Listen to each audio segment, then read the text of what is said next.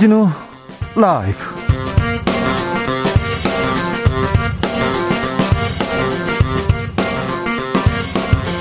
(2022년 2월 11일) 금요일입니다. 안녕하십니까. 주진우입니다. 대선을 (26일) 앞두었습니다. 오늘 두 번째 TV 토론이 열리는데요. 윤석열 후보의 문재인 정권 적폐 수사. 이 발언을 두고 격 격돌할 것으로 보입니다. 여야는 난폭한 검찰주의다, 불법 선거 개입이다, 뜨겁게 공방 벌이고 있습니다. 이재명 윤석열 후보의 토론 보기 전에 최강욱 정미경 여야 최고위원회 릴레이 토론 먼저 보시겠습니다. 김건희 씨 주가 조작 김혜경 씨 법인카드 대선 후보 배우자들 사과하면서 고개를 숙였는데요. 소고기가 중하냐 주가 조작이 중하냐 공방은 이어지고 있습니다. 국민의힘에서는 김혜경 방지법을 들고 나왔는데요. 민주당은 주가 조작 몸통은 김건희다. 검찰은 즉각 소환해야 한다. 목소리를 높였습니다. KBS가 취재한 내용 주가 조작 의혹에 스모킹건이 될 수 있을까요? 홍사훈 기자와 정리해 보겠습니다. 대선 관련 보도 매일 쏟아집니다. 많이도 쏟아집니다. 후보들의 발언, 행보 그대로 보도되고 공방 이어지면서 논란 증폭됩니다. 그래서 언론에서는 정책 검증 보도는 없고 네거티브만 중계한다. 중계식 보도만 한다. 이렇게 비판의 목소리 나오는데요. 현장 기자들은 어떻게 보고 있을까요? 대선 보도의 문제점 정철웅 기자와 짚어보겠습니다. 나비처럼 날아 벌처럼 쏜다. 여기는 주진우 라이브입니다. 오늘도 자중차에 겸손하고 진정성 있게 여러분과 함께 하겠습니다. 금요일입니다. 한 주 어떻게 보내셨나요? 오미크론의 파도 속에서 잘 안전하게 잘 계시지요. 혼탁한 대선 뉴스 속에서 마음 안 다치고 건강히 잘 계시죠. 주말엔 좀 쉬시라고 쉬면서 좋은 영화 보시라고 영화 예매권 보내드리겠습니다. 영화, 네, 따뜻한 영화 잘 보십시오. 영화 예매권 받으려면 어떻게 해야 되냐? 우리는 또, 네, 네, 어, 이행시로 하겠습니다. 우리 또 문학 소년 소녀들의 많은 지원 부탁드리겠습니다. 오늘의 시어, 오늘의 주제어는 대선입니다. 대선. 샵 9730 짧은 문자 50원, 긴 문자 100원. 콩으로 보내시면 무료입니다. 일로 보내시면 저희가 뽑아서 영화권 보내 드리겠습니다. 그럼 주진우 라이브 시작하겠습니다.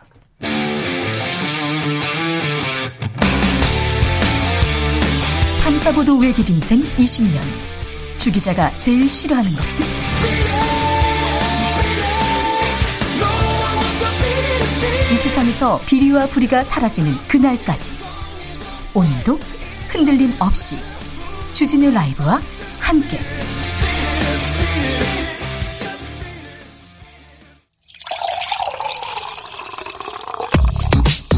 진짜 중요한 뉴스만 쭉 뽑아냈습니다. 줄 라이브가 뽑은 오늘의 뉴스. 주스 정상근 기자 어서 오세요. 네, 안녕하십니까? 코로나 상황 어떻습니까? 네, 오늘 코로나19 신규 확진자 수는 5만 3,926명입니다. 어제보다 줄었어요? 200여 명 조금 줄었는데요. 아, 이틀 연속 5만 명대 확진자가 나왔습니다. 아, 우리가 주말에 이 5만 명대에서 이제 좀 이게 낮춰가지고 4만 명, 3만 명대로 줄여야 됩니다. 아유, 좀 줄이도록 노력해야 됩니다. 위중증 환자는 어떻게 되고 있어요? 네, 위중증 환자 271명으로 어제보다 11명 줄면서 200명대 유지하고 있습니다. 다행입니다. 다행입니다.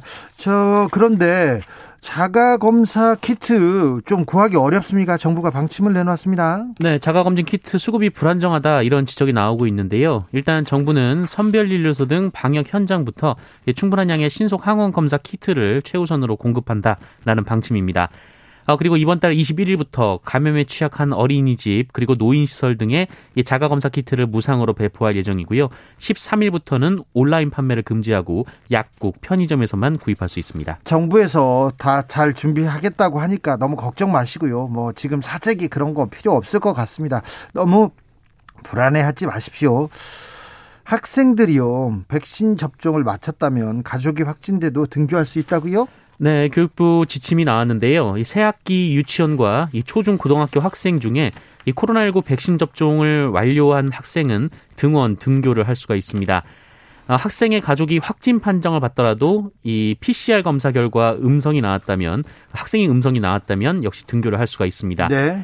아, 하지만 이 가족이 확진 판정을 받았을 때 이 밀접촉 조차일 때 어, 1차 접종자이거나 미접종자는 PCR 검사에서 음성이 나와도 7일간 격리를 해야 합니다. 네. 어, 그리고 자신이 확진자인 경우 백신 접종력과 상관없이 일주일간 등교가 중단됩니다. 그렇죠. 자신이 확진되면 안 돼. 격리해야죠. 학교 갈 수 없습니다. 자, 대선 관련 뉴스로 넘어가겠습니다. 지금 대선 100일장 열렸는데요. 김건희님께서 대, 대빵 나와! 선, 선빵 날리게 탈락입니다. 김건희님 탈락입니다. 네, 다시 한번 알려드리겠습니다. 김건희님 탈락입니다. 홍병성님 대 대선 선 선수 후보 좀 교체. 야. 어, 9927님 대 대체 누구를 선 선택해야 되는 건가요? 7373님 대 대선 전의 약속들 선 선거 끝나면 제발 좀 지킵시다. 7373님 네 아직까지 네 선두를 달리고 있습니다. 어, 이재명 후보 4년 중임제 개헌을 공약했습니다. 네, 어, 이재명 후보는 생명권 등 새로운 기본권 명문화와 이 대통령 4년 중임제 등 개헌을 추진하겠다라고 밝혔습니다. 또 수사 과정에서 국민의 인권 보호를 강화하고 국민 중심의 재판, 법률 조력 서비스를 실현하겠다라는 내용을 포함했습니다. 아울러 이 대통령 직속 기본 소득 위원회의 공론화를 거치는 등 이 국민 의사를 수렴하는 과정을 거쳐서 연 25만 원으로 시작해 연 100만 원으로 확대하는 전 국민 보편 기본 소득을 추진하겠다라는 내용도 공약에 포함됐습니다. 개헌 4년제 중임제로 개헌을 하겠다고 하고요. 100만 원씩 어. 기본소득을 공론화하겠다고 했습니다. 국민의힘에서는 신천지가 경선에 개입했다는 주장 뜨겁습니다. 네, CBS 노컷뉴스 보도인데요. 그 개신교계에 대해 이단으로 규정된 신천지가 국민의힘 윤석열 후보를 조직적으로 지원했다라는 폭로가 나왔습니다. 어, 신천지 간부 출신의 탈퇴자 A 씨가 이 지난해 7월 그 이만희 신천지 총회장이 어, 직접 이 간부들에게 국민의힘 당원 가입을 지시했다 어, 이렇게 주장을 했습니다. 지난해 7월이면 어, 대선 후보들 막 등록할 때였어요. 네, 어, 이만희 씨는 구속이 됐을 때 윤석열 검찰총장 덕분에 나올 수 있게 됐다라고 얘기를 하면서 은혜를 갚아야 하기 때문에 국민의힘 당원 가입을 해야 한다라고 말했다고 합니다. 아, 그래요. 은혜를 갚아야 하기 때문에 당원 가입을 해야 된다. 아, 경선 때, 경선 때 탈락한 홍준표 의원 한마디 보탰습니다. 네, 어, 자신이 만든 커뮤니티에서 한 지지자가 관련 질문을 던지자 어, 경선 직후에 알았다라고 말했습니다. 어, 그래서 낙선을 예, 어, 낙선을 이전에도 그 개입설을 들었고 낙선을 예감했다라는 말도 했는데요. 어, 당원 선거의 맹점이라고 얘기를 했는데 다만 그래도 진 것은 진 것이라면서 어, 이젠 늦었다라고 경선 불복에는 선을 그었습니다. 경선이 끝나고 경선 직후에 알았다면서 어, 이렇게 좀 아, 아쉬움을 표했는데요. 윤석열 후보는 여론조사에서 지고 당원조사에서 이겨서 홍준표 후보를 꺾었었죠? 네, 맞습니다. 김건희 씨 주가 주작 의혹과 관련해서 KBS 보도에 대해서 국민의힘이 반박했어요? 네, 국민의힘은 김건희 씨 주가 조작은 일절 관여한 바 없다라고 했습니다. 주식 거래를 한 것은 사실이지만 주가 조작을 하지 않았다라면서 이 남은 주식을 정리하기 위해서 수년에 걸쳐서 매매한 것으로 문제될 것이 없다라고 밝혔습니다. 어, 또한 김건희 씨는 관련자 공소장에 이름 한 번 나오지 않고 수익을 배분받은 사실도 없다라고 했고요. 어, 윤석열 후보도 굳이 답변할 필요가 있겠냐 싶다라면서 어, 2년 동안 계속 수사를 해왔고 국민이 다 알 거라 생각한다라고 말했습니다. 아니요, 국민이 다 알지 못하고요. 굳이 답변할 답변할 필요가 있는 것 같습니다. 그 전에는 주가 조작 이루어진 시기에는 거래가 없었다고 했는데 거래가 있는 것을 KBS에서 보도했거든요. 이 내용에 대해서 자세하게 잠시 후에 홍사훈 기자와 함께 알아보겠습니다. 국민의힘이 종로 보궐선거에 최재형 전 감사원장을 공천했습니다. 네, 국민의힘은 최재형 전 원장에 대해서 정권의 외압에도 권력에 굴하지 않고 소신껏 공정의 가치를 지켰다라고 평가했습니다. 어, 그리고 서울 서초갑에는 조은희 전 서초구청장, 어, 충북 청주 상당에는 정욱태 전 의원 어, 경선에서 승리했습니다. 조은희 전 구청장은 서초구청장을 그만두고 어, 경선에 나왔던 경선에 서울시장 경선에 나왔었죠? 네, 서울시장 경선에도 나왔고요. 네, 네 이번에 어, 국회의원 선거에 도전하게 됐습니다. 그렇습니다. 근데 최재형 전 감사원장이 종로에 나섭니다. 중립적이고 독립적이어야 할 권력기관장 임기를 마치지 않고 정치에 직행합니다. 선거에 나옵니다. 이게 국민과 조직에 대한 조직에 대해서는 어떻게 봐야 될지 국민과 조직에 대한 예의는 아니라는 평도 적지 않습니다. 자, 안철수 국민의당 후보가 본인은 마크롱 프랑스 대통령 이다 이렇게 비유했어요. 네, 안철수 후보가 오늘 온라인으로 진행된 하버드대 초청 세미나에서 인사말을 통해서 이 대한민국도 좌우를 하나로 묶어 대내외적 도전에 보다 실용적이고 국익 지향적으로 대처했으면 한다라고 말했습니다. 네. 어, 그러면서 양당제를 다당제로 전환하려 한다라고 말했고요. 어, 이것이 본인이 한국의 에마뉴엘 마크롱으로 불리는 이유라고 주장했습니다. 아, 다당제로 바꾸고 싶다. 네, 마크롱 대통령은 2017년 대선에 출마할 당시 국회에 의석이 없었는데요. 어, 대선 승리 뒤에 이 정계 개편을 통해서 절대 다수 의석을 차지한 바 있습니다. 네. 안철수 후보는 당, 그 국민의 당은 세석에 불과한 소수당이라는 점에서 공통점이 있다라고 말했습니다. 이준석 대표가 국민의힘 대표가 국민의당 뭐 선거 운동도 안 할 거라고 뭐 홍보사하고 지금 계약했냐 뭐 이렇게 뒤에 좀 약간 약간 비하하는 발언도 하기도 했었어요. 그런데 공식 선거 운동에 을 준비하고 돌입한다고요? 네, 안철수 후보는 15일부터 시작되는 대선 공식 선거 운동을 앞두고 유세차, 포털 광고, 선거사무소 계약을 마친 것으로 전해졌습니다. 아, 하지만 일각에서는 후보 등록일 직전에 윤석열 후보와 안철수 후보 간의 전격적인 회동이 있을 수도 있다 이런 설이 나오고도 있는데요. 네. 아, 하지만 안철수 후보는 불쾌하죠. 오늘도 네, 불쾌감을 드러냈습니다. 네. 국가보훈처가 김원웅 광복회장의 수사를 의뢰하기로 했습니다. 네, 국가유공자 자녀에게 장학금을 주겠다며 국회에서 카페를 카페를 운영해온 이 광복 회장이 수익을 개인 용도로 사용했다라는 의혹이 국가보훈처 감사 결과 일부 사실로 확인됐습니다. 어, 국회 카페 중간거래처를 활용해서 허위 발주 또는 원가 가다 계상을 통해서 6,100만 원의 비자금을 조성했고요. 어, 이를 통해서 어, 한복 및 양복 구입비, 이발비 등에 사용했다. 이런 광복회 조사 어, 보훈처의 조사 결과가 나왔습니다. 네, 보훈처가 조사했고요. 네, 네. 수사를 엄정하게 해야 될 것 같습니다. 여수 산업단지에서 폭발 사고가 발생했습니다. 네, 전남 여수 국가 산단 내 화학 공장에서 폭발 사고가 발생해 4명이 숨지고 4명이 다쳤습니다. 아이고, 많이 죽었 많이 숨졌네요. 네, 어, 협력업체 직원들이 열 교환기 청소를 마친 뒤에 시험 가동을 위해 압력을 넣던 중 갑자기 폭발이 발생한 것으로 전해지고 있습니다. 화재로 이어지진 않았습니까? 네, 화재로 이어지진 않았습니다. 8살 딸을 학대해서 살해한 20대 부부가 있습니다. 징역 30년 확정됐습니다. 네, 8살 딸에게 식사조차 제대로 주지 않고 수시로 폭행하는 등 학대한 끝에 살해한 20대 친모 양부가 대법원에서 징역 30년형을 확정받았습니다. 어, 이들은 인천 자택에서 딸을 심하게 학대해 숨지게 한 혐의를 받고 있습니다. 징역 300년도, 3천년도 부족합니다. 네, 제 생각입니다. 주스 정상근 기자와 함께했습니다. 감사합니다. 고맙습니다. 2320님, 대 대선 투표하는 날은 3월 9일. 선 선약 있나요? 투표 먼저 하고 우리 데이트하러 갑시다. 압류 압류 투표는 해야죠. 투표를 하지 않겠다. 나는 찍을 후보가 없다. 이렇게 생각하시는 분은 그러면 안 됩니다. 우리 국가를 위해서 미래를 위해서 나를 위해서 우리를 위해서 투표는 해야 됩니다. 8864님 대 대단한 일 안 하셔도 됩니다. 선 선량한 시민들 행복하게 살게만 해주세요. 그렇습니다. 그렇습니다. 2289님 대 대선 전에는 후보가 인사하고 선 선거 후에는 국민이 인사하네. 네 지금까지 그랬습니까? 8590님 대 대한민국 선 선수들 제발 다치지 않게 해주세요. 네 알겠습니다. 대한민국 국민들도 제발 다치지 않게 해 주십시오. 교통정보센터 다녀오겠습니다. 이현 씨. 주진우 라이브. 김건희 씨의 도이치모터스 주가 조작 연루 의혹 좀 자세히 좀 들여다보겠습니다. 주가 조작 의혹이 불거졌을 때 윤석열 후보가 계좌를 공개하기도 했죠. 2010년 5월 이후에 도이치모터스 거래 없었다. 주가 조작 이루어진 기간 동안 전혀 거래 없었다. 이런 얘기를 했습니다. 그런데 KBS가 취재를 해보니까 그 5월 이후에도 거래가 있었습니다. 어, 이거 거짓말이라는, 거짓 해명이라는 비판 받을 만한데요.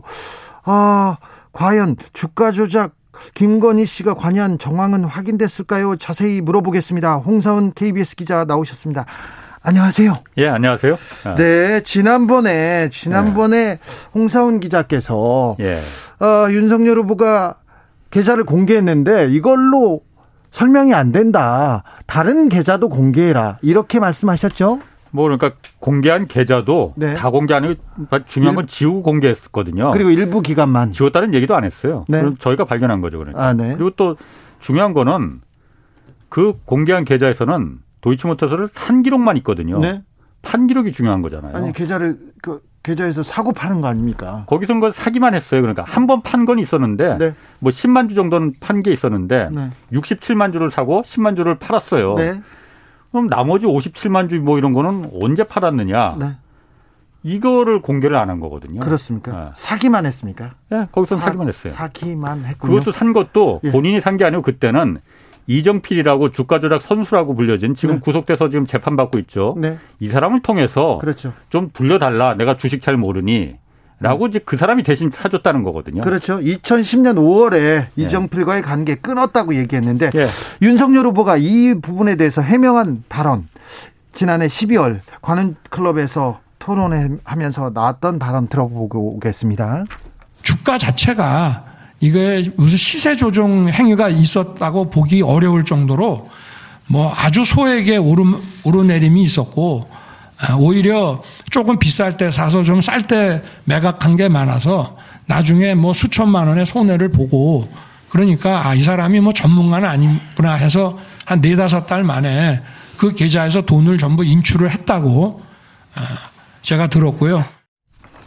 네다섯 달 만에 돈을 다 인출했다. 그리고 주가 조작 이루어진 시기에는 거래가 없었다. 그리고 뭐 네다섯 달 소액의 오르내림이 있었지만 비싸게 사서 싸게 팔았다. 이런 얘기를 했는데 그리고 신한은행 신한증권의 계좌도 공개했습니다. 2009년 1월에서 2010년 12월.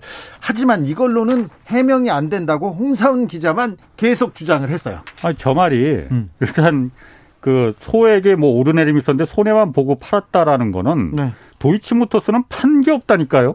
판 기록은 내놓지도 않았어요. 없어요. 네. 그럼 뭘 팔았다는 건지를 제가 일단 과문해서 그런지 이해를 못 하겠습니다. 일단. 예. 그리고 어, 또 뭐가 나왔습니까? 그 그 이정필 씨하고 관계를 이제 끊었다. 그렇기 때문에 주가 조작은 그 배우자 김건희 씨가 상관이 없다. 이런 논리지 않습니까? 네, 주가 조작이 이루어진 시기는 2011년에서 네. 12년인데 2010년 5월에 이정필과의 관계를 끊었기 때문에 우리는 상관없어. 이렇게 얘기합니다. 그런데 이번에 KBS 법조팀에서 취재한 게 예? 보니까는 그 이후에 2010년 5월 이후에도 11년, 12년 11월까지 2012년 11월까지 계속 김건희 씨가 네. 확인된 것만 한 40여 차례를 갖다가 도이치모터스를 사고 팔고 통정 매매를 했더라라는 걸 이제 확인한 거거든요. 2012년 말까지 146만 주를 거래했다는 걸 확인했습니다. KBS. 그렇죠. 네. 예. 그러면 지금 윤석열 후보가 해명한 게 거짓이라는 비판을 받을 만하네요. 아니 그러니까 제가 답답한 게 그거예요.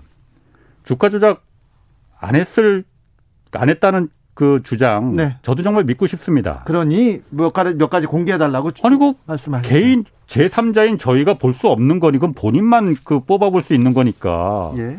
안 했으면 안 했다는 증거를 자 이거 판 기록을 한번 보소. 네.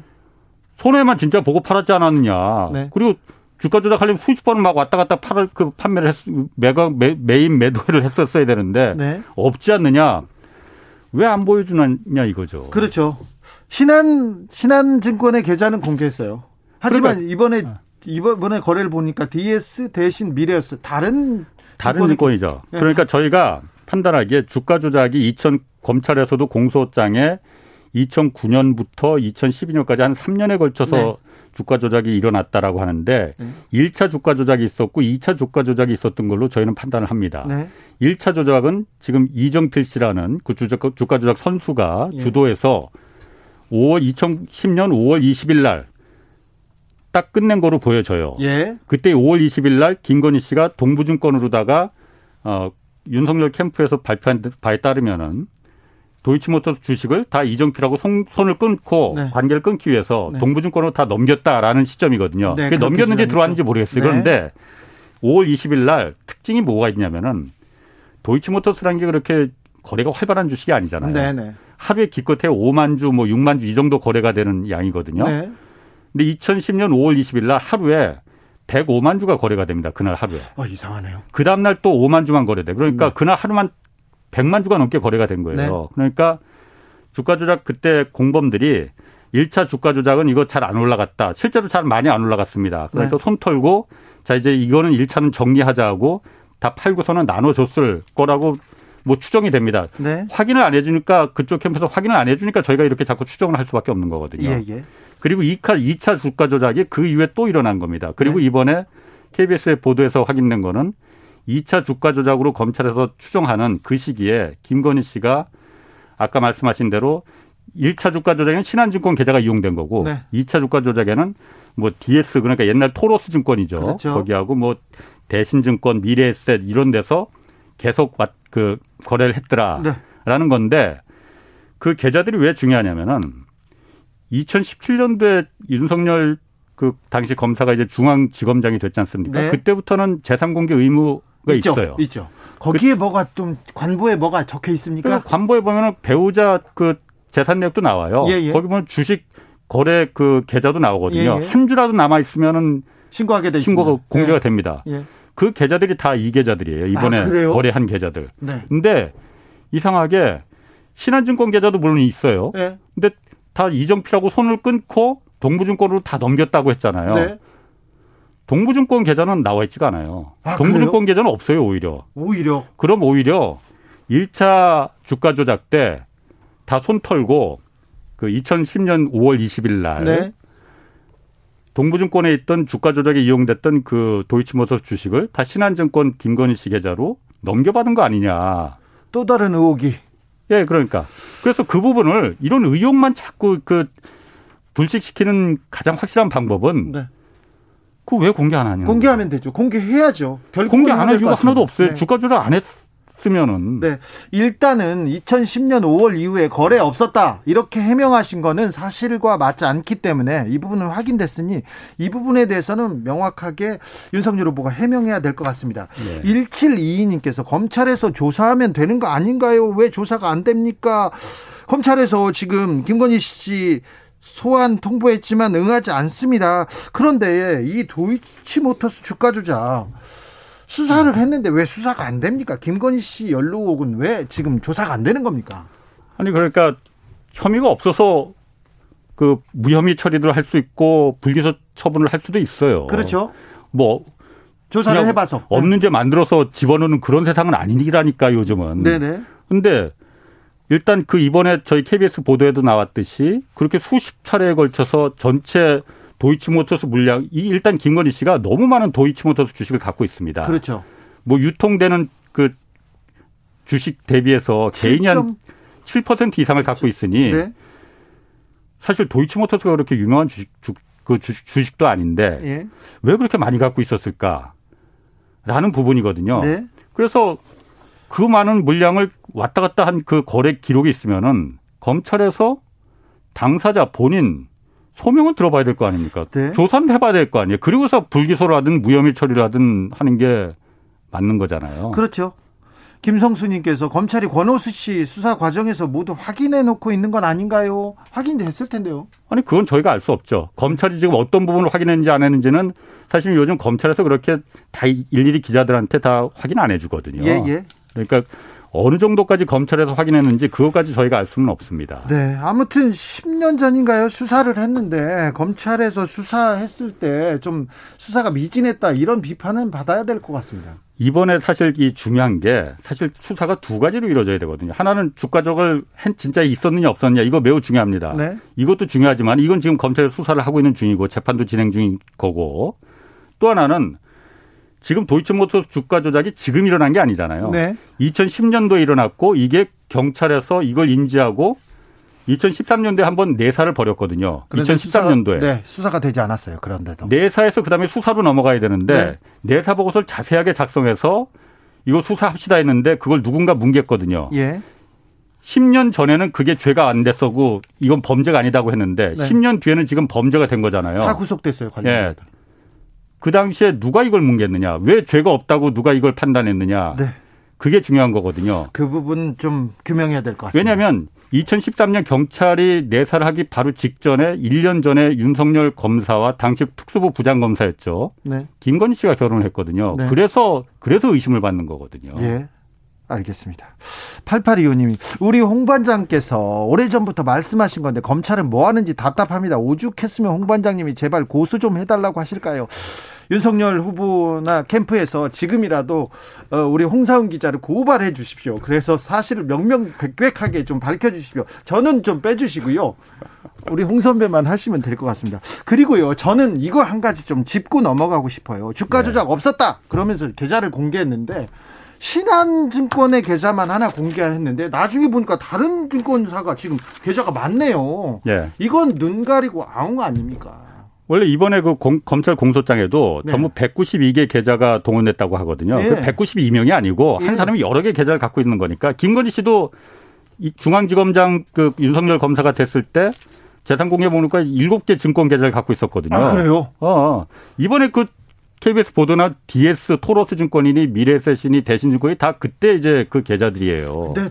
네. 어, 후보께서 캠프에서 이거 좀 명확한 해명이 필요하고요. 그리고 기자들도 지금 관보에 다른 증권사 계좌가 있다고 합니다. 그거 조금만 취재해 보면 사실관계를 좀 음, 명확하게 밝힐 수 있을 것 같습니다. 네. 네. 지금까지 KBS 홍사훈 기자였습니다. 감사합니다. 고맙습니다.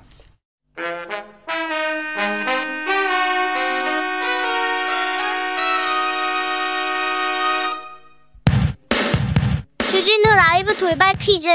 오늘의 돌발 퀴즈는 객관식으로 준비했습니다. 문제를 잘 듣고 보기와 정답을 정확히 적어 보내주세요. 중국이 또 경제 보복 카드를 꺼냈습니다. 타이완과의 관계를 강화한 이 나라의 소고기 수입을 공식적으로 중단한 건데요. 중국 외교부 대변인은 이 나라는 객관적 사실을 직시하고 잘못을 바로잡고 하나의 중국의 올바른 길로 돌아와야 한다고 말했습니다. 중국과 수교국이지만 최근 들어 유럽 안에서 반중 선봉장 같은 역할을 하고 있는 나라로 유럽 러시아 서북부 발트의 연안에 있는 공화국인 이 나라는 어디일까요? 보기 드릴게요. 1번 러시아, 2번 사우디아라비아, 3번 리투아니아. 다시 한번 들려드릴게요. 1번 러시아, 2번 사우디아라비아, 3번 리투아니아. 샵 9730 짧은 문자 50원 긴 문자는 100원입니다. 지금부터 정답 보내주시는 분들 중 추첨을 통해 햄버거 쿠폰 드리겠습니다. 주진우 라이브 돌발 퀴즈 월요일에 만나요.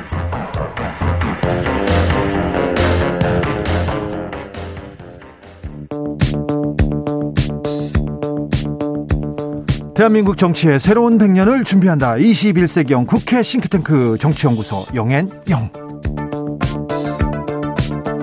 정치권에 보내는 진짜 고급진 비대면 정치 컨설팅 오늘도 뜨겁게 분석해 보겠습니다. 정치는 데이터다 과학이다 박시영 TV 진행자 어서 오세요. 네 반갑습니다 박시영입니다. 아니다 정치는 촉이다 감이다 부를 만드는 경험의 힘 저자 최영일 평론가 어서 오세요. 안녕하세요. 정치는 심리고 정치는 감정이죠. 그렇습니까? 촉입니까? 네. 책이 좀 나갑니까? 잘 모르겠어요. 네. 집계가 안 됐어요. 네. 한번 다음 주에 발표해 드릴게요. 이번 주는 갑자기 네. 어, 김, 김건희 씨 문제, 김희경 네. 씨 문제 여러 이슈가 있었는데 네. 이 한마디로 지금 요동치고 있습니다. 적폐, 적폐가 네. 대선판을 음. 흔들고 있는데 이게 어떻게 영향을 미칠까요? 어떤 음. 어떤 분들은 일단 안철수 후보한테는 악재다 이렇게 얘기는 하는데 어떻게 됩니까, 박시영 대표님? 네. 그, 그 이재명 후보 쪽에 좀 더 유리하게 영향을 미칠 거라고 봅니다. 왜냐하면 그렇습니까? 이게 뭐 사실 원인 제공자가 윤석열 후보잖아요. 네네. 네. 던졌어요. 흔히, 말, 해 선방을 때린 거 아닙니까? 네. 음. 근데 이제 가만히 있어라 이렇게 할 수는 없는 거고 대통령이 이제 반박을 반박 성명을 냈는데 음. 논리가 탄탄해요. 음. 이 윤석열 후보기 때문에 빠져나갈 구멍이 별로 없더라고요. 음. 왜냐하면 당시에 중앙지검장 검찰총장을 했기 네. 때문에 문재인 정부에서 그리고 국민들이 볼 때 아, 청와대 말을 뭐 검찰이 듣는다든가 민주당이 막 압박해서 검찰이 뭐 움직였다든가 이런 게 안 느껴졌잖아요. 오히려 청와대하고 민주당 쪽에 오히려 많이 그런 어떤 정권 뭐 비리가 있다면 적극적으로 네. 막 파헤치거나 뭐 이런 모습을 많이 표출되지 않았습니까? 검찰과 네. 청와대는 대립했죠. 늘 대립했다 그 조국 수사도 있었고요. 네. 그래서 국민들이 볼 때도 검찰이 뭐 청와대나 대통령이나 뭐 여당 눈치 본 것 같지는 않고 음. 윤석열 총재 힘이 세더라 이 음. 이미지가 있는데 네. 그러면 그때는 어, 적폐가 있었으면 밝혀내지 못한 거냐 그렇게 네. 따진다면 직무유기 아닙니까 네. 한마디로 네. 그리고 그게 없었다면 그럼 앞으로 아직 뭐 뚜렷한 그 증자나 이런 것도 없으면서 기획사정 하겠다는 얘기냐라고 문재인 대통령이 논리적으로 말씀하셨는데 그 논리를 빠져나가기가 일단 힘들어요. 근데 양쪽에 다 일리는 있는데 네. 이게 이제 저는 그 국민의힘 쪽 사람들에게 얘기를 들어보니까 논리가 아주 없진 않아요. 이런 거예요. 서울중앙지검장 시절에는 이 박근혜 정부 탄핵 국정농단 이후 적폐 수사가 쭉 이어졌죠. 네. 근데 2018년에 이제 남북 관계가 화해 무드로 되면서 피크로 문재인 대통령 지지율이 높고 2019년이 돼서 양상이 달라지는데 그해 여름에 윤석열 검찰총장이 임명이 됐죠. 네. 그리고 이 조국 법무부 장관이 임명되는 과정에 9월에 인사 청문회를 기점으로 틀어지죠, 사실은. 그래서 조국 수사를 세게 밀고 이 저 정부 지지층들은 거기에 격하게 반대하고 결국은 거기에 미운털이 박혀서 적폐 수사하니까 검찰총장을 임명시켜 놓고 찍어낸 거 아니냐 추미애 법무부 장관이 이제 이런 논리예요. 네. 그러니까 이제 국면이 좀 달라. 근데 저는 어, 그런 논리로도 대응할 수는 있는데 논리가 아주 없는 건 아닌데 이 적폐 수사 발언은 윤석열 후보에게 불리하다고 보는 이유가 저는 아주 불리하다고 보거든요. 오늘 성일종 의원하고 인터뷰를 하다 제가 좀 놀란 게 잠시 후에 대선 토론 아마 검사와 범죄 혐의자의 격도를 보게 될 것이다. 네. 개인적인 의견을 전제로. 네. 음.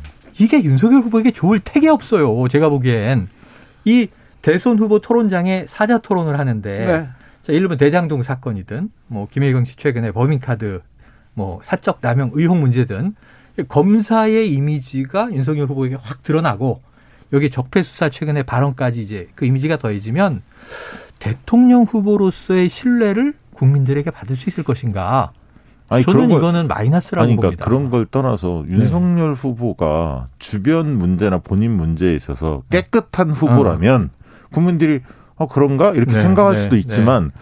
지금 뭐 장모 문제 그 처 문제 음. 본인도 의혹들이 몇 개 있고 굉장히 많지 않습니까? 그리고 예를 들면 도이치모터스 아까 좀 전에 했지만 주가 조작 의혹 관련해서 김건희 씨 지금 소환 네. 소환이 돼야하는데 네. 버티고 있는 거 아닙니까? 네. 검찰에 안 나가고. 음. 그리고 이 문제에 대해서는 저는 대통령 말씀하셨던 부분들에 대해서는 저는 예를 들면 30대 여성층 같은 경우는 문재인 대통령 지지율이 꽤 높습니다. 네, 그런데 그렇죠. 그분들 중에서는 문재인 대통령은 좋아하지만 이재명 후보한테 지지를 아직 네. 표명하지 않은 분들이 제법 있어요. 네. 이제 그런 층이라든가 부산 경남에서 노무현 대통령까지 지금 소환이 됐단 말이에요. 음, 그렇죠. 음. 그러다 보니까 노무현 대통령에 대한 애정이 강한 부산 경남에서도 전통적 진보층이라든가 네. 중도층들이 움직일 가능성이 있습니다. 그래서 사, 호남도 마찬가지입니다. 사실 친노 친문 그리고 호남이 이재명 후보한테 마음을 전적으로 주지 않은 상황에서 네네. 지금 검사들이 나서면 이거 어 노무현 대통령의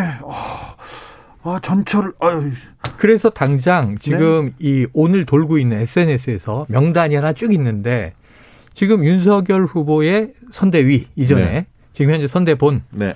대부분이 다 검사 출신이에요. 그렇죠. 자, 조선일보에서도 윤 후보가 적폐 수사를 말하는 건 적절했는지 의문이다. 이렇게 음. 얘기하면서 네. 김건희 씨가 뭐 아, 뭐 가만두지 않을 것이다 한 발언까지 뭐 이렇게 우리가 내가 네. 권력 잡으면 네. 이 발언에 대해서는 홧김에 그냥 한 거라고 하고 이 얘기를 하니 공정을 스스로 무너뜨린다. 조선일보에서도 약간 비판했고요. 네. 그 다음에 아, 신중치 못한 진중치 못한 언행이라고 했습니다. 동아일보도 그렇고 문화일보도 그렇고 보수 언론에서도 그러니까 보수 언론도 그렇게 이야기하는데 이렇게 음. 얘기합니다. 이 부분을 좀 끊고 국면을 바꿔야 할 텐데 네. 국민의힘 이준석 대표라든가 몇몇 분들은 음. 어, 뭐가 문제냐를 주로 지금 대응을 하고 계속 있죠. 그렇습니다. 네. 2738님께서 정치 보복이 아니고 전 정권에 대한 적폐 청산은 반드시 해야지요. 대통령까지 나서서 발끈하는 건 이해할 수가 없어요. 어. 한 여사님 적폐 청산 수사할 거냐 묻는 말에 답한 것도 잘못인가요? 이런 식으로 이런 식으로 보수도 윤석열 지지자들도 결집하고 있습니다. 그래서 그런데 음. 저는 보수는 이, 미 많이 결집돼 있다고 보는 어. 편입니다. 그래요? 예. 그런데 윤 후보가 음. 이 시점에 이 적폐 얘기, 청산 얘기를 던진 의도가 있었을까요? 아니면 중앙일보는 보수적인 그 매체인데 네. 아니 질문에 그 답하다가 질문. 당, 에 옳은 소리라고 당 유튜브에서도 음. 비슷한 논, 얘기를 하셨어요. 네네네. 네, 네. 그리고 서초동에 예를 들면 조국 지키자 뭐 검찰 개혁 주장했던 아, 아. 촛불 시민들에 대해서 과거 같으면 맞아요, 맞아요. 이거 저희 사법적 판단을 받아야 네, 한다. 어, 예를 들면 아. 저희 감옥에 쳐넣겠다 흔히 네. 얘기해서 그런 촛불 집회한 건가요 가지고 네, 근데 그때 과연 불법 시위가 있었다면 음. 그 말을 하실 수도 있어요. 네. 근데 당시에 그 평화로운 어, 시위였고 폭력 사태가 전혀 없었잖아요. 맞아요. 그럼 집회 시위 자유에 대해서 과연 이분이 어떤 생각을 가진 분인지 어. 의심하지 않을 수 없습니다. 평화 시위도 불법 시하는 거 아니냐. 그러니까 검찰한테 쓴소리 하면 네. 그게 죄를 지은 어. 것처럼 그렇게 받아들이는 거 아닌가. 아니, 그래서 요번에 이제 왜 윤 후보에게 이게 불리한 국면이냐 하면 두 가지의 시그널이 섞여 있는 거예요. 그러니까 명분적으로 말을 하긴 좋아. 물어보는 질문에 어떤 정권이든 적폐가 될 수 있는 잘못들이 있으면 부분적으로 그거는 시스템에 의해서 수사하는 거고 처벌받는 거다. 아니 그러려면 그럴 수 있는데 거기까지 말했다면 원론적 원칙적인 얘기인데 네. 그 다음에 제가 놀란 건 다른 얘기, 지역적인 얘기가 나오는데 예를 들면 한동훈 검사장 얘기를 그렇죠. 직설적으로 하는데 독립운동가 이번 정부와 독립운동 하듯 싸워온 사람이다. 네. 그리고 이제 왜 서울중앙지검장이나 검찰총장이 되면 안 되느냐? 그렇죠. 이거는 돼야 한다라는 걸로 들리거든요. 한동훈을 앞세워서 네. 청산하겠다 대통령 되기 있어요. 전에 그럼 검찰총장을 마치 낙점하는 듯한 느낌으로 한동훈이라는 실명이 등장을 하는데 이거는 전 뭐라고 생각을 하냐면 그 우리가 왜 측근 인사 아, 이번 정부도 비판받았고 이전 정부도 비판받았고 그렇잖아요. 그런데 어 저는 검찰총장직을 미리 거명하는 건 처음 봤어요. 아니, 그러니까 그 윤석열 후보가 내로남불 프레임에 갇힐 수 있어요. 음. 본인이 지금 본부장 리스크라고 하는 본인 가족과 본인에 대해서 여러 의혹들이 쌓이고 있잖아요, 사실. 음. 근데 이 부분에 대해서 뚜렷하게 해명하지 않거든요. 네, 뭔 문제가 네. 터지면 아 그거 국민들이 다 알고 있습니다. 뭐 그렇죠. 툭 치고 그냥 어, 넘어가잖아요. 국민들이 알 겁니다. 음. 근데 계좌 공개를 안 하는데 본인이 자, 어떻게 소무님께서 발언을 잘 네. 파악해 보면 적폐 청산은 당연한 거지. 그럼 그냥 넘어가나요? 원칙론을 음. 얘기한 거로 압니다. 얘기하고 약힘님도 네. 분명하게 자기 입으로 문재인 정부와 민주당 정권에 대해서라고 서라고 말했습니다. 맞아요. 그냥 적폐 음. 청산이라고 한 것과 대상을 명시한 건 천지 차입니다. 얘기하는데 TV 토론을 토론을 앞두고 오늘 나오겠죠. 그리고 지금 어쨌거나 지금 그 지영이 지영이 음. 그리고 판이 윤석열 후보한테 그닥 불리하지 않은 상황에서 이런 민감한 발언을 던져서 논란을 짚었어요. TV 토론에서 이 내용 더 조금 뜨거, 뜨거운 감자를 올 떠오르겠죠. 그럼 윤석열 후보가 먼저 꺼내지는 않을 것 같은데 네. 이, 이 말을 꺼내면 어, 오히려 논리적으로 궁색해진다. 아까 그 말씀 제가 음, 드렸고요. 음. 그 다음에, 그럼 당신 뭐 했는데? 뭐 이렇게 바로 나오죠. 네네. 검찰총장이었으면서. 네. 중앙지검장이면서. 왜 그때는 그러면 이야기 안 했어? 이렇게 나오지 않겠습니까? 그리고 3대1 공격이 될 가능성이 그렇죠. 심상정 후보도 음. 가만 안 있을 거예요. 안철수 네. 후보도 그렇고. 네.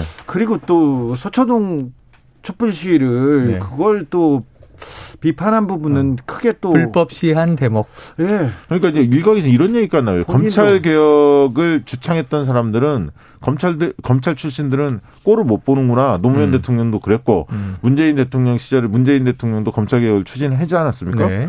이런 부분들 검찰 개혁을 주창했던 사람들에 대해서는 검찰 출신 특히 수뇌부 이런 분들의 정서를 대변한 거 아니냐 음. 이런 얘기까지 나올 정도입니다. 자 알겠습니다. 자이 내용은 잠시 후 2부에서 저희가 최강욱 네, 네, 네. 그리고 아. 정미경 최고위원 야 여야 아니, 최고위원들 야 오늘 대선 네. 토론 전초전인데요. 오늘 센데요. 토론 전에 뜨겁게 네. 토론해 보겠습니다. 네, 자 그런데 김종인 전 비대위원장의 입이 요즘 아하. 좀 굉장히 조금 민감해졌습니다. 자 음. 윤석열 경선 전에 사람이 달라졌어. 그리고 음. 윤석열 후보가 당선되더라도 식물 대통령 가능성이 충분히 있다. 있다. 이렇게 음. 얘기했는데 이 김원 김 김종인 비대위원장의 속내 촉으로 좀 분석해 주십시오. 지금 이게 출판 기념회가 연달아 있었어요. 예. 지금 이제 이 김근식 교수 전 네. 상황실장 출판기념회가 전날 그리고 그 다음 날에 다음 날 김종인 전 총괄 선대위원장. 근데 둘이 만나기라고 예상이 됐는데 어긋났죠. 예, 예. 그러니까 이제 김근식 교수 출판기념회는 윤석열 후보가 갔고 김종인 전 총괄 안 왔고 음. 김종인 전 총괄의 출판기념회에 이 전에는 얼마 전에 했습니다. 이 만화였어요. 음. 비상대책위원장 김종인. 이때는 윤석열 후보가 갔죠. 그렇죠. 근데 이번에 안 갔어요. 이건 사이가 지금 틀어졌고 거기 또 하나는 뭐 이것저것 잡담만 했다라고는 했으나 사실은 뭔가 긴밀한 얘기가 오갔을 가능성이 있는 이재명 후보와의 회동이 앞전에 있었습니다. 네. 그 다음에 이제 이상동 교수, 윤여준 전 장관. 그래서 이 그림을 보면 저는 윤석열 주려던 컨텐츠들이 있었는데 찢어버렸다. 음. 이건 굉장히 격한 얘기예요. 아, 식물 대통령 될 수 있다. 이건 뭐 누구라도 얘기를 할 수 있어요. 왜냐하면 이게 통합시키지 못하고 반분돼서 분열로 이 집권하면 이게 또 대통령 제대로 가겠나 이런 아니, 비판들은 여, 있는데 여소야대이기 때문에 네네네. 그런 말을 할 수 있죠. 내가 주려고 했던 컨텐츠를 찢어버렸다.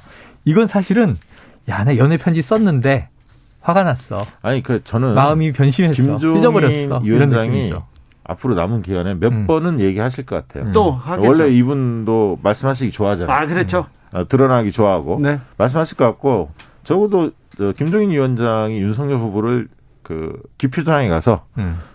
어, 찍지 않을 가능성이 좀 더 높아. 보인다. 네. 네. 아무튼 김종인 전 비대위원장은 이재명 그 후보에 대해서도 쓴소리했습니다. 음. 이재명, 윤석열 누가 당선돼도 암울, 암울하다. 나라의 미래가 암울하다. 네, 그렇죠. 같은 최후 맞이할 것이라고 이렇게 얘기했는데 이분이 또 안철수 후보하고도 관계가 안 좋거든요. 네. 누구를 찍을지 아무도 모릅니다. 누구하고 관계가 좋아요? 심상정? 글쎄요. 사실은 관계는 김동연, 아, 후보하고 좋죠. 그러네요. 자, 네. 지금 판세는 어떻습니까? 지금 아. 흐름은 어떻습니까, 박지영 대표님? 지금 오늘 뭐 갤럽 조사도 발표가 네, 네. 됐었죠. 네. 여론조사가 계속 나오고 예, 있으나 어제는 전국 지표조사 MBS 조사가 발표됐었고요.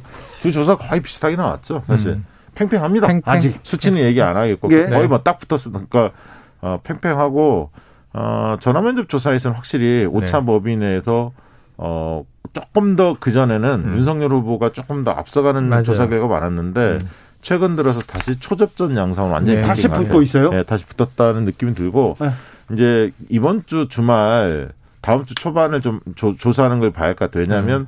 문재인 대통령의 그 말씀 발언 어, 발언이 반영됐을 어느, 때 어, 어느 정도 영향을 미칠지는 발언과 어, 토론. 토론. 예. 그게 이재명 후보 지지가 조금 더 오를 거라고 보고 이 효과는 네. 윤석열 후보는 정체 내지는 소폭 하락 가능성이 있는데 여론조사에서 가끔 툭툭 튀는 게 있어요. 이번 주에 윤석열 네. 후보가 크게 앞서는 조사가 나왔거든요. 네네네. 그런 네. 조사가 있어서 지금 여론조사 전문가는 앞에 계시지만 네. 저는 주로 이제 촉과 감이니까 네. 촉과 감으로 봤을 때 튀는 것에는 이유가 있다. 이유가 있습니다. 네. 네. 그래서 저는 일단은 초접전 팽팽 이게 이제 현재 상황이라고 보는데 튀는 조사의 유의미성을 좀 분석해 볼 필요가 있겠어요. 네, 오늘 뭐 그거 얘기하면 길어지니까 네, 궁금하신 분은 네, 다른 아, 방송. 네네, 다른 네, 박시영, 박시영 네. 어, 대표를 한번 주목하시면 됩니다. 네. 그런데요, 이 내용이 좀 정치적으로 고관여청 그리고 음. 중도에 민감한 사람들한테만 영향을 미치지 않을까요? 네. 지금 양쪽은 음. 굉장히 견고하게 지금 아니, 이게 그러니까 판세를 어떻게 보냐의 문제인데. 네. 초접전 양상으로 뭐 1, 2% 싸움이 지금 벌어지고 있다. 만약에 그렇게 네. 받아들인다면 음. 받아들인 층에서는 문재인 대통령의 지금 이 논란, 그 저 윤석열 후보의 발언 논란 이 부분이 그 부분에 있어서 영향을 미칩니다. 미치죠. 1, 2%를 미칠 수 있는 네. 어 어떤 사안이에요. 네. 사안 자체가 저는 아니, 그렇게 봅니다. 정권 잡으면 문재인 대통령 수사한다는 말인가 이렇게 들리거든요. 아니, 지금 네. 예를 들면 그런 분들 나오잖아요. 뭐 예를 들면 열린공감 TV도 이제 고발을 음. 했는데 국민의힘 쪽에서 뭐 열린공감 TV를 후원한 사람들은 그런 얘기도 돌더라고 벌써 음.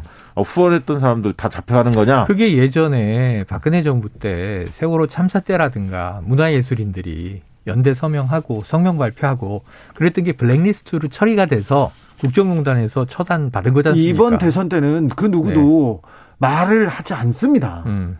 뭐 일부 한두 명은 해요. 네네. 한, 두 명. 뭐 독고 영재 씨가 윤석열 후보를 지지한다고 뭐 네네네. 보도가 나왔고 네네.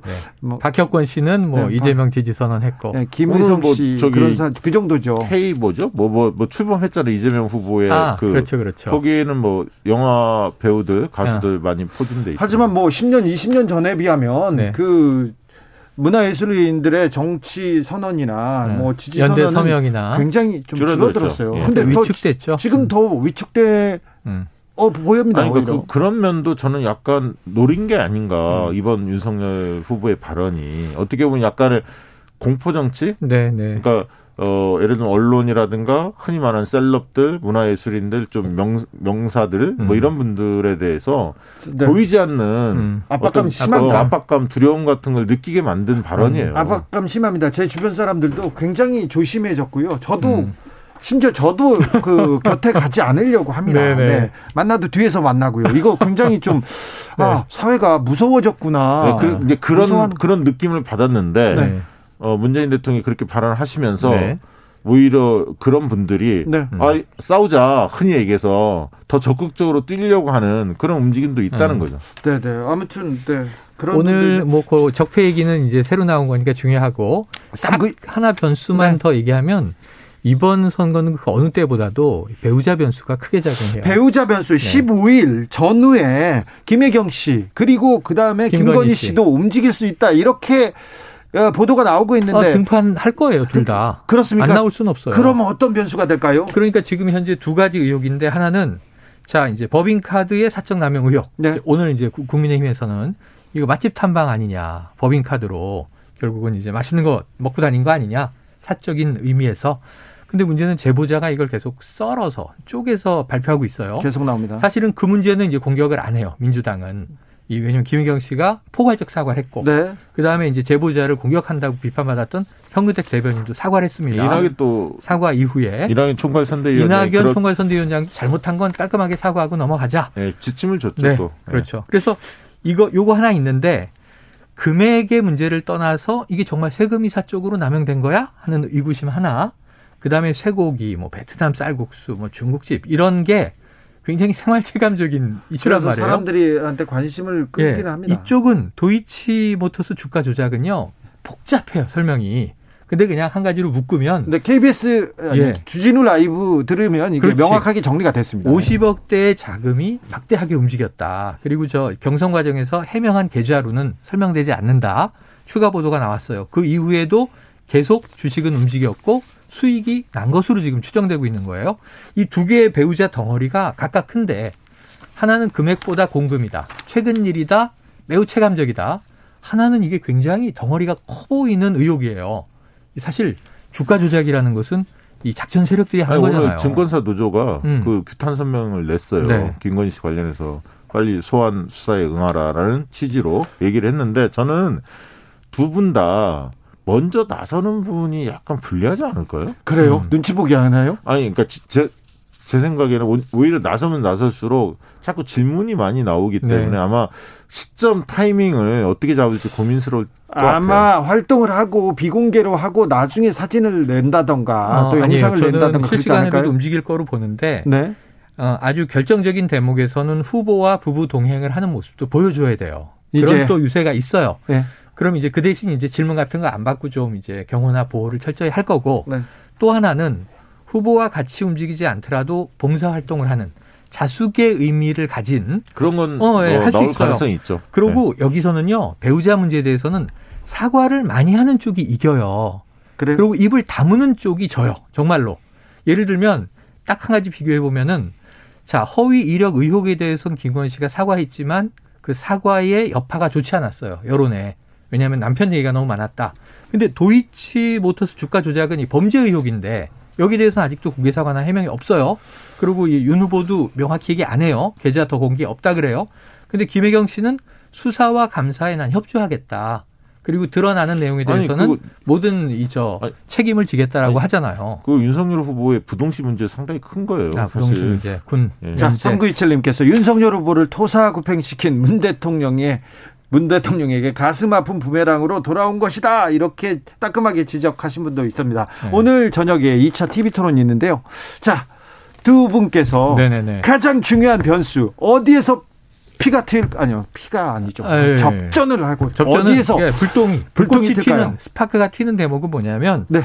모든 곳에서 튈 수 있어요 대장동에서도 튈 수 있고 대장동은 이재명 후보도 강하게 받아칠 거예요. 이번에도 이번에는 국감에서 얘기했으니까 반복하기 싫다가 아니라 예. 나의 입장은 이러하다. 그런데 당신도 여기에 관여돼 있지 않느냐? 50억 클럽의 실체는 어떻게 생각하느냐?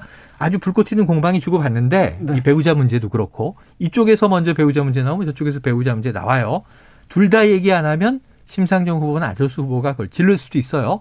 근데 저는 어떤 이슈든 오늘 전선이 많은데 얼굴에 노여움이 가득한 분이 지는 거고요. 그렇죠. 네. 태도가 그리고 중요하지. 차분함을 유지하고 설득력 있게 어, 인내를 가지고 조목조목 설명하고 설명하는 사람이 이기는 거예요. 저도 뭐 비슷한 생각을 하고요. 싸움이 어, 오늘은 태도, 가 어, 중요하다. 어, 태도가 중요하다 보고 음. 자유토론 쪽 있잖아요. 아, 오늘 많아요. 자유토론 쪽에서 승부가 날 것 같아요. 그렇지. 왜냐하면 청년하고 그다음에는 이제 방역, 방역 이, 네, 이, 부분에 있어서는 정책적으로 접근을 할 것 같고 네. 어, 자유 토론 대장동 뭐 이런 등등이 붙을 텐데 네. 저는 이재명 후보가 1차 토론과는 상당히 다른 양상을 띌 것 같아요. 어. 좀더 공격적으로 나올 겁니다. 대장동 문제에 대해서는 주도하려고 하겠죠. 오히려 어, 수비적인 게 아니라 공격적으로 나올 그렇지. 가능성이 있다. 이렇게 예상합니다. 정치연구소 영앤영 여기서 닫겠습니다. 최영일, 박시영, 박시영, 최영일 두분 감사합니다. 고맙습니다. 감사합니다. 6시에 저는 다시 뵙겠습니다.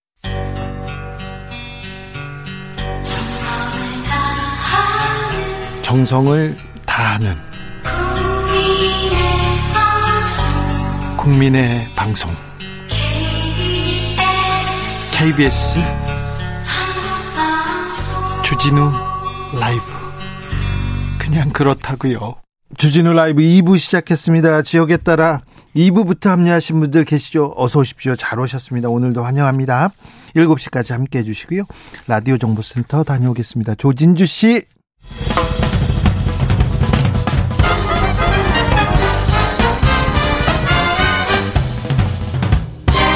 훅 인터뷰 모두를 위한 모두를 향한 모두의 궁금증 흑 인터뷰 집권하면 문정권에 대한 적폐청산 수사를 하겠다. 국민의힘 윤석열 후보의 발언 대선판을 뒤흔들고 있습니다. 문재인 대통령은 사과하라면서 불쾌감을 표시했고요. 윤석열 후보는 우리 문재인 대통령과 같은 생각이다. 내 사전엔 정치 보복은 없다. 한발 물러선 모습이지만 사과는 없었습니다.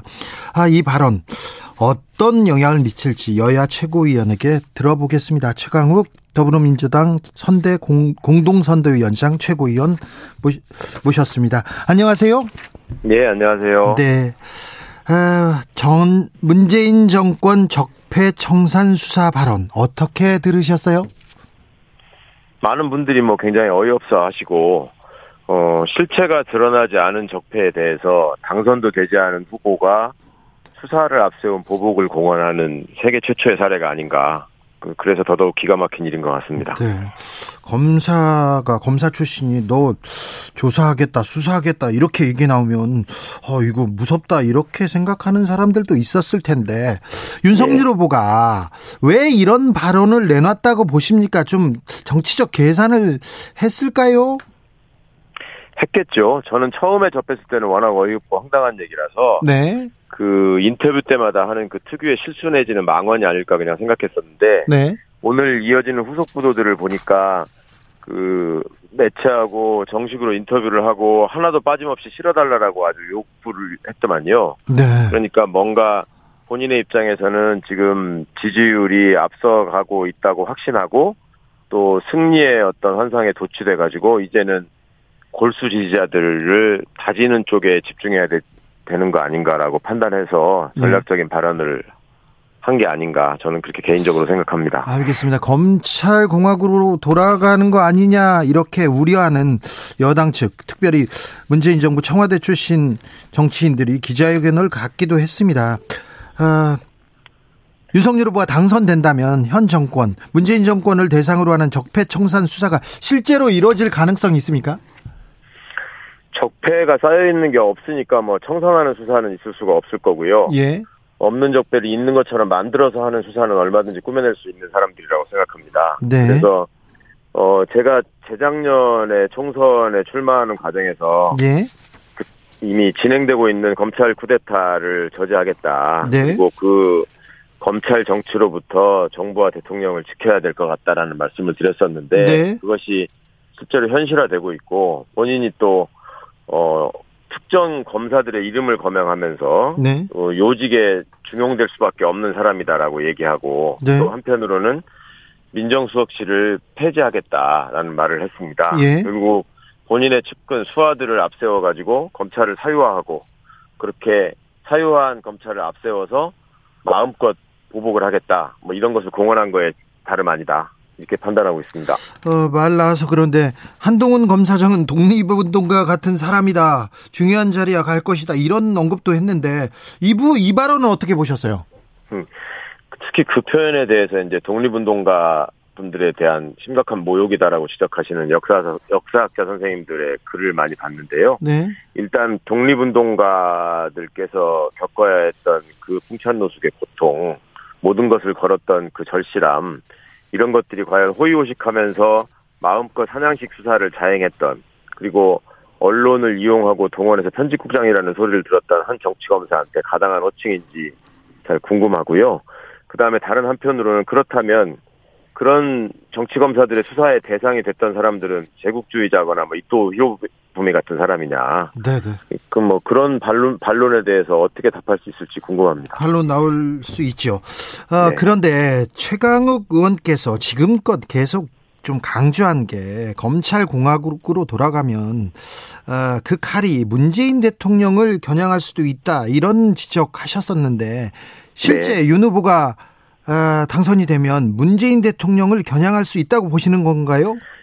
실제로 검찰에 재직할 때부터 문재인 대통령을 겨냥한 수사를 여러 가지 했었지요. 대표적으로 울산시장 선거 개입 사건이라는 이름을 붙여가지고 예. 만들어낸 사건이 있고요. 네. 거기에다가 공소장에다가 대통령과 대통령의 성함을 수십 차례 언급을 언급을 한 것도 있고 네네. 그다음에 월성 원전 사건이라고 하는 것을 최재형 씨와 함께 그것도 만들어낸 결과라고 생각을 하는데 네. 거기에도 여전히 어 뭐 장관을 기소한 것은 물론이고 대통령의 이 관련돼 있을 수밖에 없다라는 사실을 계속 흘려가면서 네. 또 청와대를 압수수색하겠다. 실제로 압수수색하러 찾아온 시도도 네 번이나 있었었고요. 그거는 뭐 제가 공직에 재임하고 있었을 때부터 피부로 느껴왔던 일이었기 때문에 이 사람은 이것을 통해서 결국 모반을 꿈꾸고 결국 철저한 배신을 하고 본인의 정치적 이득을 노리겠구나 하는 네. 생각을 계속 해오고 있었습니다. 네. 그런데요, 탈원전 정책, 이거 정치적 판단이나 정무적 고려까지 수사할 수 있는 건가요? 그거 자체를 그러니까 수사한다는 게 어불성설인 것이죠. 그리고 그런 정책적 판단에 대해서 수사를 했던 적도 없고 또 본인이 그렇게 쿨하다고 얘기했던 이명박 정부에서조차 네. 그런 부분에 대해서 몇, 몇 차례 시도를 했지만 결국 뭐 허위로 밝혀진 NLL 대화록을 어거지 기소하는 정도에 그치고 말았었습니다. 그러니까 음 그런 발상 자체가 처음부터 의도적으로 정치적인 수사를 기획하고 그것의 목, 목표 지점, 목적지에 대통령님을 설정해 놓고 본인이 또 그 자리를 어 탐하면서 찬탈하기 위해서 계속 끊임없이 노력해온 게 아닌가. 지금으로서는 그렇게 볼 수밖에 없을 것 같습니다. 어, 4181님께서 대통령이 왜 전 정부를 조사할 수 있다고 생각하는 건가요? 이거 사법권 침해 아닌가요? 물어봅니다.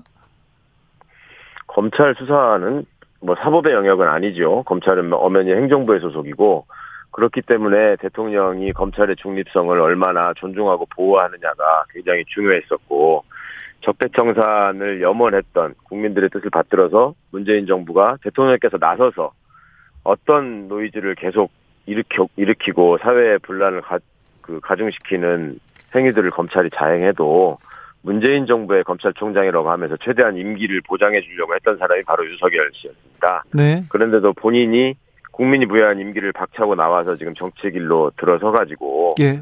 공공연히 전 정부에 대한 보복을 공언한다는 것은 인간적으로도 도리가 아니고 공직자로서 특히 수사기관의 수장으로서 있었다. 는 사람으로서는 절대 해서는 안 될 말이었습니다. 예, 예. 3870님께서는 문재인 정권이 검찰을 사유하고 있잖아요. 내노란불입니다. 얘기합니다. 죄가 없는데 왜 발끈하냐? 이렇게 죄가 없으면 됐지 왜 발끈하냐? 이렇게 얘기하는 분들도 있어요. 후자의 질문에 먼저 말씀을 드려볼게요. 예? 윤석열 씨한테 제가 윤석열은 성범죄자고 상습 뇌물 수수자다라고 얘기하면 기분이 좋을까요? 안 좋죠. 그런 음. 얘기를 공개적으로 제가 발언을 하고 나서 예. 거기에 대해서 불쾌감을 표현하면서 사과하라 근거를 내라 이렇게 나왔을 때 예. 아니 당신이 성범죄 안 질러 안 저질렀으면 됐고 뇌물 안 받아 먹었으면 됐지 왜 나한테 따지고 흥분하느냐 또 이상하다 이렇게 얘기하면 그게 말이 되나요? 말이 안 되죠. 이미 네. 명예훼손인데요. 그렇게 답이 될 것 같고요. 그 다음에 아, 네. 그 어, 문재인 정부가 검찰을 뭐 손하게 해주고 장악한 거 아니냐라는 식의 말씀을 하셨습니다. 자 그러면 결과적으로 드러난 바를 보면 문재인 정부의 청와대 비서관 중에 지금 윤석열 검찰의 손에 의해서 기소된 사람이 저 말고도 많이 있습니다. 네. 저는 뭐 검찰총장으로 있었던 윤석열 씨의 직접 지시에 의해서 세 차례 기소됐다라는 게 이미 언론 보도로 드러나 있는 네, 상황이죠. 네. 자 어떻게 검찰을 손아귀에 쥐고 있는데 대통령을 모셨던 비서관들이 그렇게 계속 기소될 수 있었는지 그거에 좀 한번 답해 주셨으면 좋겠습니다. 아, 네. 네. 알겠습니다. 어, 윤석열 후보가 문재인 정부는 김대중 노무현 정부의 계승자라고 하는데 사기다 이렇게 사기라고 생각한다 이런 발언도 있었는데 이 말은 어떻게 보세요? 그러니까 얼마나 편향된 정치적 의도를 가지고 있고 얼마나 천박한 상식을 갖고 있는지를 입증해 주는 말인 것 같습니다. 네.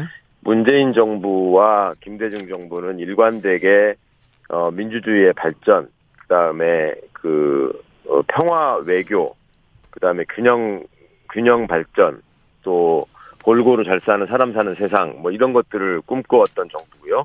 문재인 정부는 그 뜻을 그대로 이어받아서 동북아 균형자로서 또 인류의 평화를 위한 그 중요한 매개체로서의 한반도의 평화와 통일을 위해서 노력해왔던 김대중 정부와 문재인 아 저 노무현 대통령의 뜻을 그대로 계승한 정부라는 것은 뭐 의심의 여지가 없고요. 그다음에 문재인 정부가 지향했던 정책 방향이 국민이 주인되는 민주주의 민주주의가 실현되는 민주주의가 발전하는 세상을 그대로 실현하고자 애를 썼고 국민의 명인 적폐 청산이라는 뜻을 받들어서 최선을 다했던 정부였고 그래서 그 결과 이뤄낸 여러 가지 성과들이 이제 대한민국이 정말 선진국의 반열에 올라섰다라고 여러 나라들이 객관적으로 인정하는 상황이 됐습니다. 음. 그럼에도 불구하고 도대체 아무런 맥락도 없고 근거도 없이 그저 지지자들의 뜻으로부터 그 단절시키기 위해서 분리시키기 위해서 계승자가 아니다라고 표현하는 것은 상식에도 맞지 않고 역사와도 어긋나는 일이고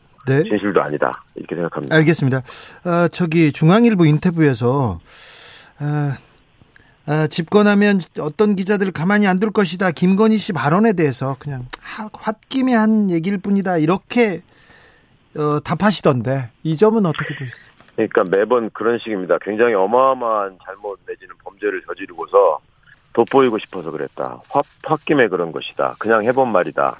이런 식으로 얘기하는 것은 시정 자폐들도 잘 하지 않는 말입니다. 그리고 그렇게 그런 식으로 술자리 농담처럼 해야 할 얘기가 있고 그렇게 하지 못할 얘기가 있습니다. 적어도 공인의 위치에서 공인의 배우자로서 두 부부가 함께 활동을 했다면 본인들의 언행이 어떤 철학적인 바탕에서 어떤 본심에서 이루어지고 있는지 본인들이 더 잘 알 것이고 그것을 통해서 그런 진심을 들킨 사람들이 그 진심을 가려가면서 과연 이 나라를 이끌 수 있다라고 감히 생각하는 것인지 반문하고 싶습니다. 네. 말씀 잘 들었습니다. 지금까지 최강욱 민주당 최고위원이었습니다. 감사합니다. 예, 감사합니다. 네. 아, 최강욱 최고위원, 아, 매우 심각한 발언이라고 하는데요. 아, 이번에는 국민의힘 입장 들어볼까요? 검사 출신입니다. 정미경 국민의힘 최고위원, 안녕하세요. 네, 안녕하세요. 네. 아, 전 정권 적폐 청산 수사하겠다 이 발언 크게 논란이 되고 있는데요. 아, 이 발언 어떻게 보십니까? 저는 그냥 당연한 그 원칙론적인 답변이었다고 봐요. 네. 왜 그러냐면 지금 이거는 그 윤석열 후보가 적폐 청산을 하겠다, 뭐 문재인 대통령처럼 공약한 게 아니고 기자가 질문을 했거든요. 네. 적폐 적폐에 대한 그런 그러니까 적폐라고 딱 단정짓게 말을 하면서 이거에 대해서 어떻게 하냐 이렇게 했을 때 답변을 한 거잖아요. 네. 사실 만약에 기자가 적폐에 대해서 문재인 정권의 적폐에 대해서 어떻게 하실 겁니까? 라고 했을 때 검찰총장 출신인 우리 윤석열 후보께서 만약에 아이 그거 내가 은닉해 주겠다. 이렇게 답하면 진짜 이건 이상한 거 아니에요? 아니 그렇게는 난 대답 대답할 수 없겠죠. 네. 그, 그러니까 제 얘기는 네. 적폐에 대해서 어떻게 하냐? 이거는 내 수사한다. 네. 이렇게 말하는 거는 저는 너무나 상식적인 답변을 한 건데 네. 그게 왜 문제가 되는지 잘 모르겠어요. 네. 검사 만약에 지, 네. 네. 말씀하세요. 만약에 이재명 후보에게 기자가 문재인 정권의 적폐가 발견되면 어떻게 하시겠습니까? 그러면 이재명 후보는 뭐라고 대답을 하셨을까요? 네. 똑같이 해, 하지 않았겠어요? 여... 어, 그러면 수사해야죠. 아마 이렇게 말했을 거예요. 알겠습니다. 여당에선 정치 보복 우려 표하면서 검찰공화국으로 간다 막 이렇게 걱정하고 있습니다. 음. 이 우려에 대해서는요? 본인들이 아마 처음에 문재인 대통령 그 공약이 적폐청산이었고 그 열심히 적폐청산 했는데 나중에 국민들께서 보니까 다 정치 보복이었잖아요. 그러니까 본인들이 얼마나 찔리면 그 적폐라는 단어에 대해서 저렇게 발끈하면서 어? 그 난리를 치는지 제가 이번에 보면서 알았어요. 아 그들도 알고 있었구나. 민주당이 한 거는 정치 보복이었습니까? 예, 민주당이 한 건 정치 보복이었죠. 그 정치 보복을 한 나선 사람이 그러면 윤석열 후보입니까? 민주당은 정, 적폐 청산을 하겠다고 하면서 네. 정치 보복을 하고 있었는데 네. 사실 윤석열 후보는 그냥 있는 대로 본인은 정, 그, 저기, 자기의 철학대로 수사를 한 거겠죠. 그런데, 예? 그게 만약에 박근혜 정권에 있었던 사람들도 본인은 윤석열 후보는 수사를 했어요. 예. 근데 똑같은 잣대로 지금 문재인 정권을 향해서 하니까 그게 막힌 거예요. 그래서 이분이 깨달았겠죠. 이게 내로남불이라는 걸. 말만 이렇게 하고 이 사람들은 결국은 적폐청산이라고 말을 했지만 계속 정치 보복을 했구나. 라고 윤석열 후보가 지금 그 지점에 대해서 지적하고 있는 거 아니겠습니까? 아, 그래요? 이제 네. 다 문, 아, 윤석열 후보가 깨닫고 정치 보복을 지목하고 있다. 아니, 왜냐하면 본인이 지금 문재인 정권에 예를 들어서 조국 일가 수사 할 때도 마찬가지지만 예? 계속 지금 괴롭혔잖아요. 윤석열 후보 수사하지 못하도록. 그러니까 네? 지금 민주당 정권과 문재인 정권에서 가장 문제가 뭐였냐면 자기 네. 편은 수사 안 하고 남의 편은 계속 수사를 한 거예요. 그러면서 남의 편 수사할 때 아이고 나 적폐청산합니다 이러면서 그러니까 바로 그걸 내로남불이라고 지금 윤석열 후보가 지적하고 있는 겁니다. 민주당 정권이 검찰을 이용해서 얼마나 많은 범죄를 저질렀나 거기에 항응한 책임을 져야 된다 이렇게 말씀하셨는데 민주당 정권이 검찰을 이용해서 얼마나 어떤 범죄를 말씀하시는 건가요? 지금 생각을 해보세요. 네. 그 울산시장 예. 선거 개입하고 예? 예? 그 조작한 게 지금 다 수사해서 사실 기소했는데 예? 그거 그 수사하는 과정 속에서 얼마나 많은 일들이 벌어졌어요. 그 다음에 다 아시겠지만 월성 1호기 그 경제성 조작 사건도 다 나왔잖아요. 문재인 정권이 어떻게 했는지. 그 다음에 라임 옵티머스 펀드 사기 사건도 나왔죠. 그 사케 계속 그 수사 방해하셨잖아요. 환경부 블랙리스트 다 드러났죠. 그 다음에 진짜 여기서 더 황당한 거는 김학의 사건이에요. 예. 그 불법 출국 금지 거기에 이 문재인 정권이 어떻게 청와대가 개입했는지 다 나와 있잖아요. 그런 부분들에 대한 게 이미 나와 있기 때문에 각종 네. 비리가 지금 쌓이고 쌓인 겁니다. 유재수 전 네. 부산 부시장 사건도 마찬가지고요. 김학의 김학의 네. 사건은 김학의 그전 차관의 성 접대 의혹에 대한 수사가 잘 안 되고 이루어지고 있을 때 이루어지고 있을 때 출국하려고 했는데 막았는데 이 사건도 정치 보복과 관련이 있습니까? 근데 왜 제 말씀은 뭐냐면 네. 왜 그걸 조작을 하냐고요. 네. 왜 그런 걸 허위로 문서를 왜 만들어 가지고 그런 짓을 하냐고요. 문재인 정권이 맨날 부르짖는 게 뭐였어요? 정의롭다며요. 네. 그게 정의로운 거냐고요. 아니잖아요. 더군다나 그런 절차적 정의를 맨날 입으로 노래를 불렀던 분들이 왜 그러냐고요. 알겠습니다. 문재인 정부의 대표적인 적폐가 아까 말씀하신 그런 내용인가요? 그렇죠. 그런 내용들이죠. 네. 지금 드러난 것만 해도 그런 내용인데 드러나지 않는 것들은 지금 정권 교체를 우리가 원하는 국민들은 정권 교체가 되고 나면 그런 모든 것이 명명백백하게 다 드러나서 수사가 되기를 바라는 거죠. 네. 무슨 얘기냐면 왜 내 편은 문재인 정권의 가장 큰 문제가 내로남불이에요. 내 편은 수사 안 하고 보호해주고 남의 편만 수사하고 더 심하게 수사하고. 네. 그러니까 우리 국민들께서는 정권 교체 이후에 모든 것을 정, 정상적으로 수사해 달라는 거예요. 이게 핵심입니다. 사실 국민들 마음. 알겠습니다. 그런데 문재인 대통령께서 강력한 분노를 느낀다면서 사과를 요구했지 않습니까? 이 점은 어떻게 네. 보세요? 저는 그러니까 그 지점을 제가 말씀드리는 거예요. 문재인 대통령께 묻겠습니다. 왜 분노하시죠? 왜 화를 내시죠? 똑같은 그 기자가 문재인 대통령을 향해서 물어보면 문재인 대통령은 뭐라고 대답하실 건가요? 지금 문재인 정권, 정권이 교체가 돼서 윤석열 후보가 대통령이 됐어요. 네. 근데 적폐가 나왔어요. 문재인 정권에. 그러면 문재인 대통령에게 묻겠습니다. 이 적폐에 대해서 어떻게 하시겠습니까? 그러면 저는 문재인 대통령도 수사해야죠. 이렇게 대답하실 거라고 본다니까요. 네. 왜 화를 내시냐고요. 본인이 여태까지 적폐청산한다고 하면서 여태까지 그걸 자랑 삼아 하셨던 분이. 네. 이상하잖아요. 윤석열 후보가 한동훈 검사장은 독립운동가 같은 사람이다. 이렇게 하면서 중요한 자리에 갈 것이다. 이렇게 대통령이 되시겠다는 분이 특정 측근 검사 얘기를 이렇게 입에 올리는 거는 좀 부적절하다. 이런 입장도 있습니다. 이거는 문재인 정권과 지금 이 청와대가요, 프레임을 씌우는 거예요. 무슨 얘기냐면, 지금 여기서 이 말에 윤석열 후보의 핵심은 뭐냐면, 자기 같은 사람, 정말 그 이 편, 내 편도 안 들고, 오로지 법과 정의에 따라서 수사하는 그런 사람, 내가 그런 사람을 임명하겠습니다. 라고 말하는 거예요. 자기가 대통령이 되고 자기는 수사에 전혀 개입하지 않겠다.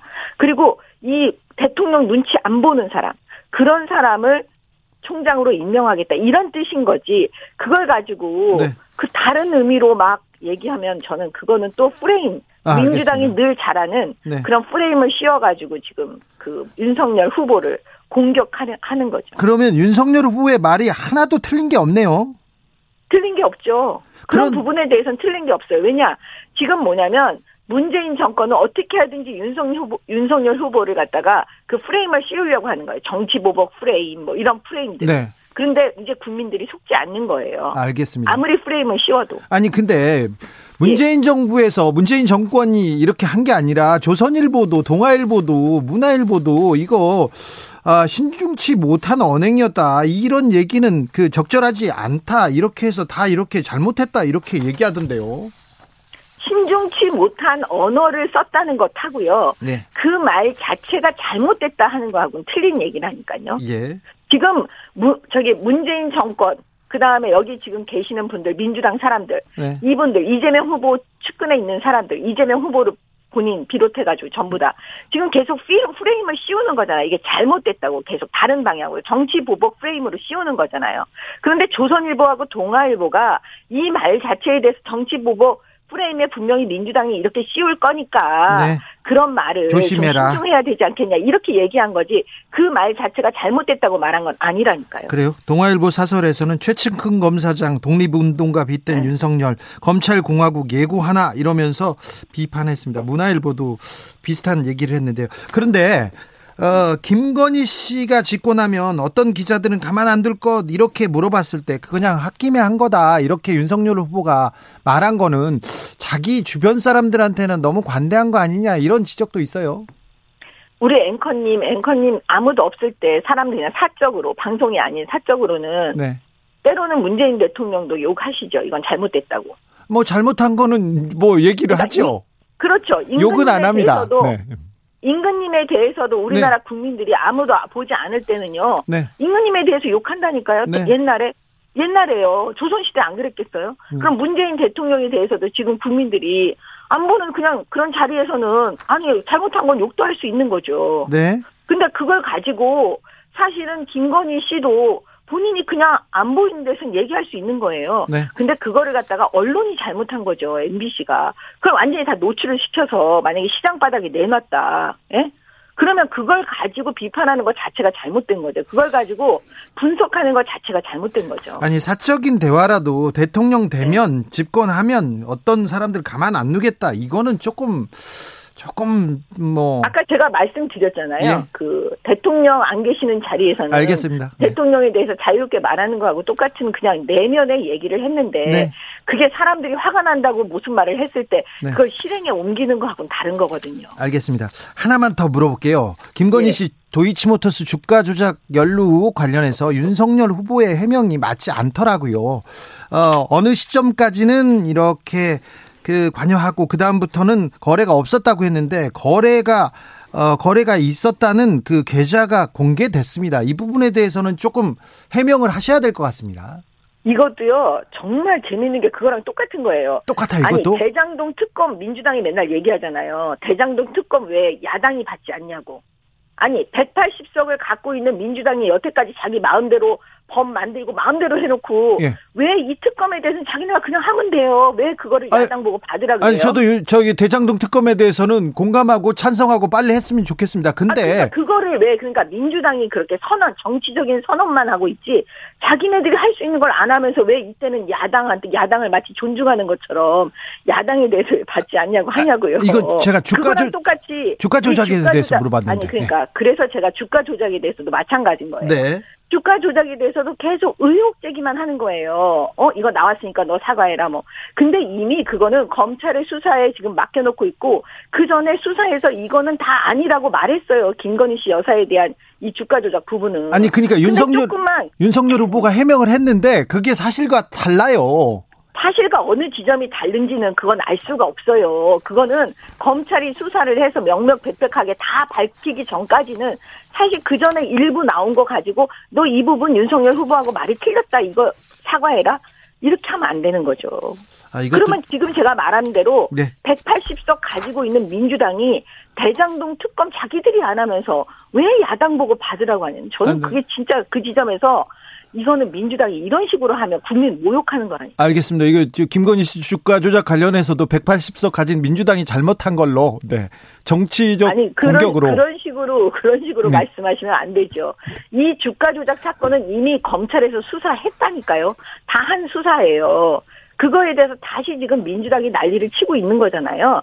그러면 이 사건 수사가 다 결과가 나올 때까지 의혹 제기는 하지 말라는 말씀을 드리는 겁니다. 네. 아니 수사 결과가 안 나오니까 의혹을 제기할 수 있는 거 아니에요? 왜 수사 결과를 왜 못 내겠어요? 예, 없으니까 네. 못 내는 거죠. 수사 결과가 안 나오고 있어요. 그건 문제잖아요. 아니 그러니까 수사 결과가 왜 안 나오고 있냐고요. 이 문재인 정권 하에 다 지금 그 친여 성향의 검사들로 지금 채워놓고 그거는 없으니까 못 하고 있는 거죠. 아 그래요? 네. 지금 저는 그거 확 확신하고 있습니다. 지금 그걸. 근데 지금 지금 문재인 정부의 검찰이 다 친여 성향의 검사들로 가득합니까?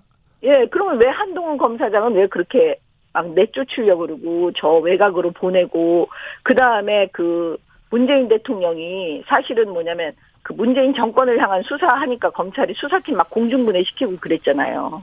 네. 여기까지 들을까요? 네. 네. 오늘 말씀 감사합니다. 정미경 국민의힘 최고위원이었습니다. 감사합니다. 네, 고맙습니다.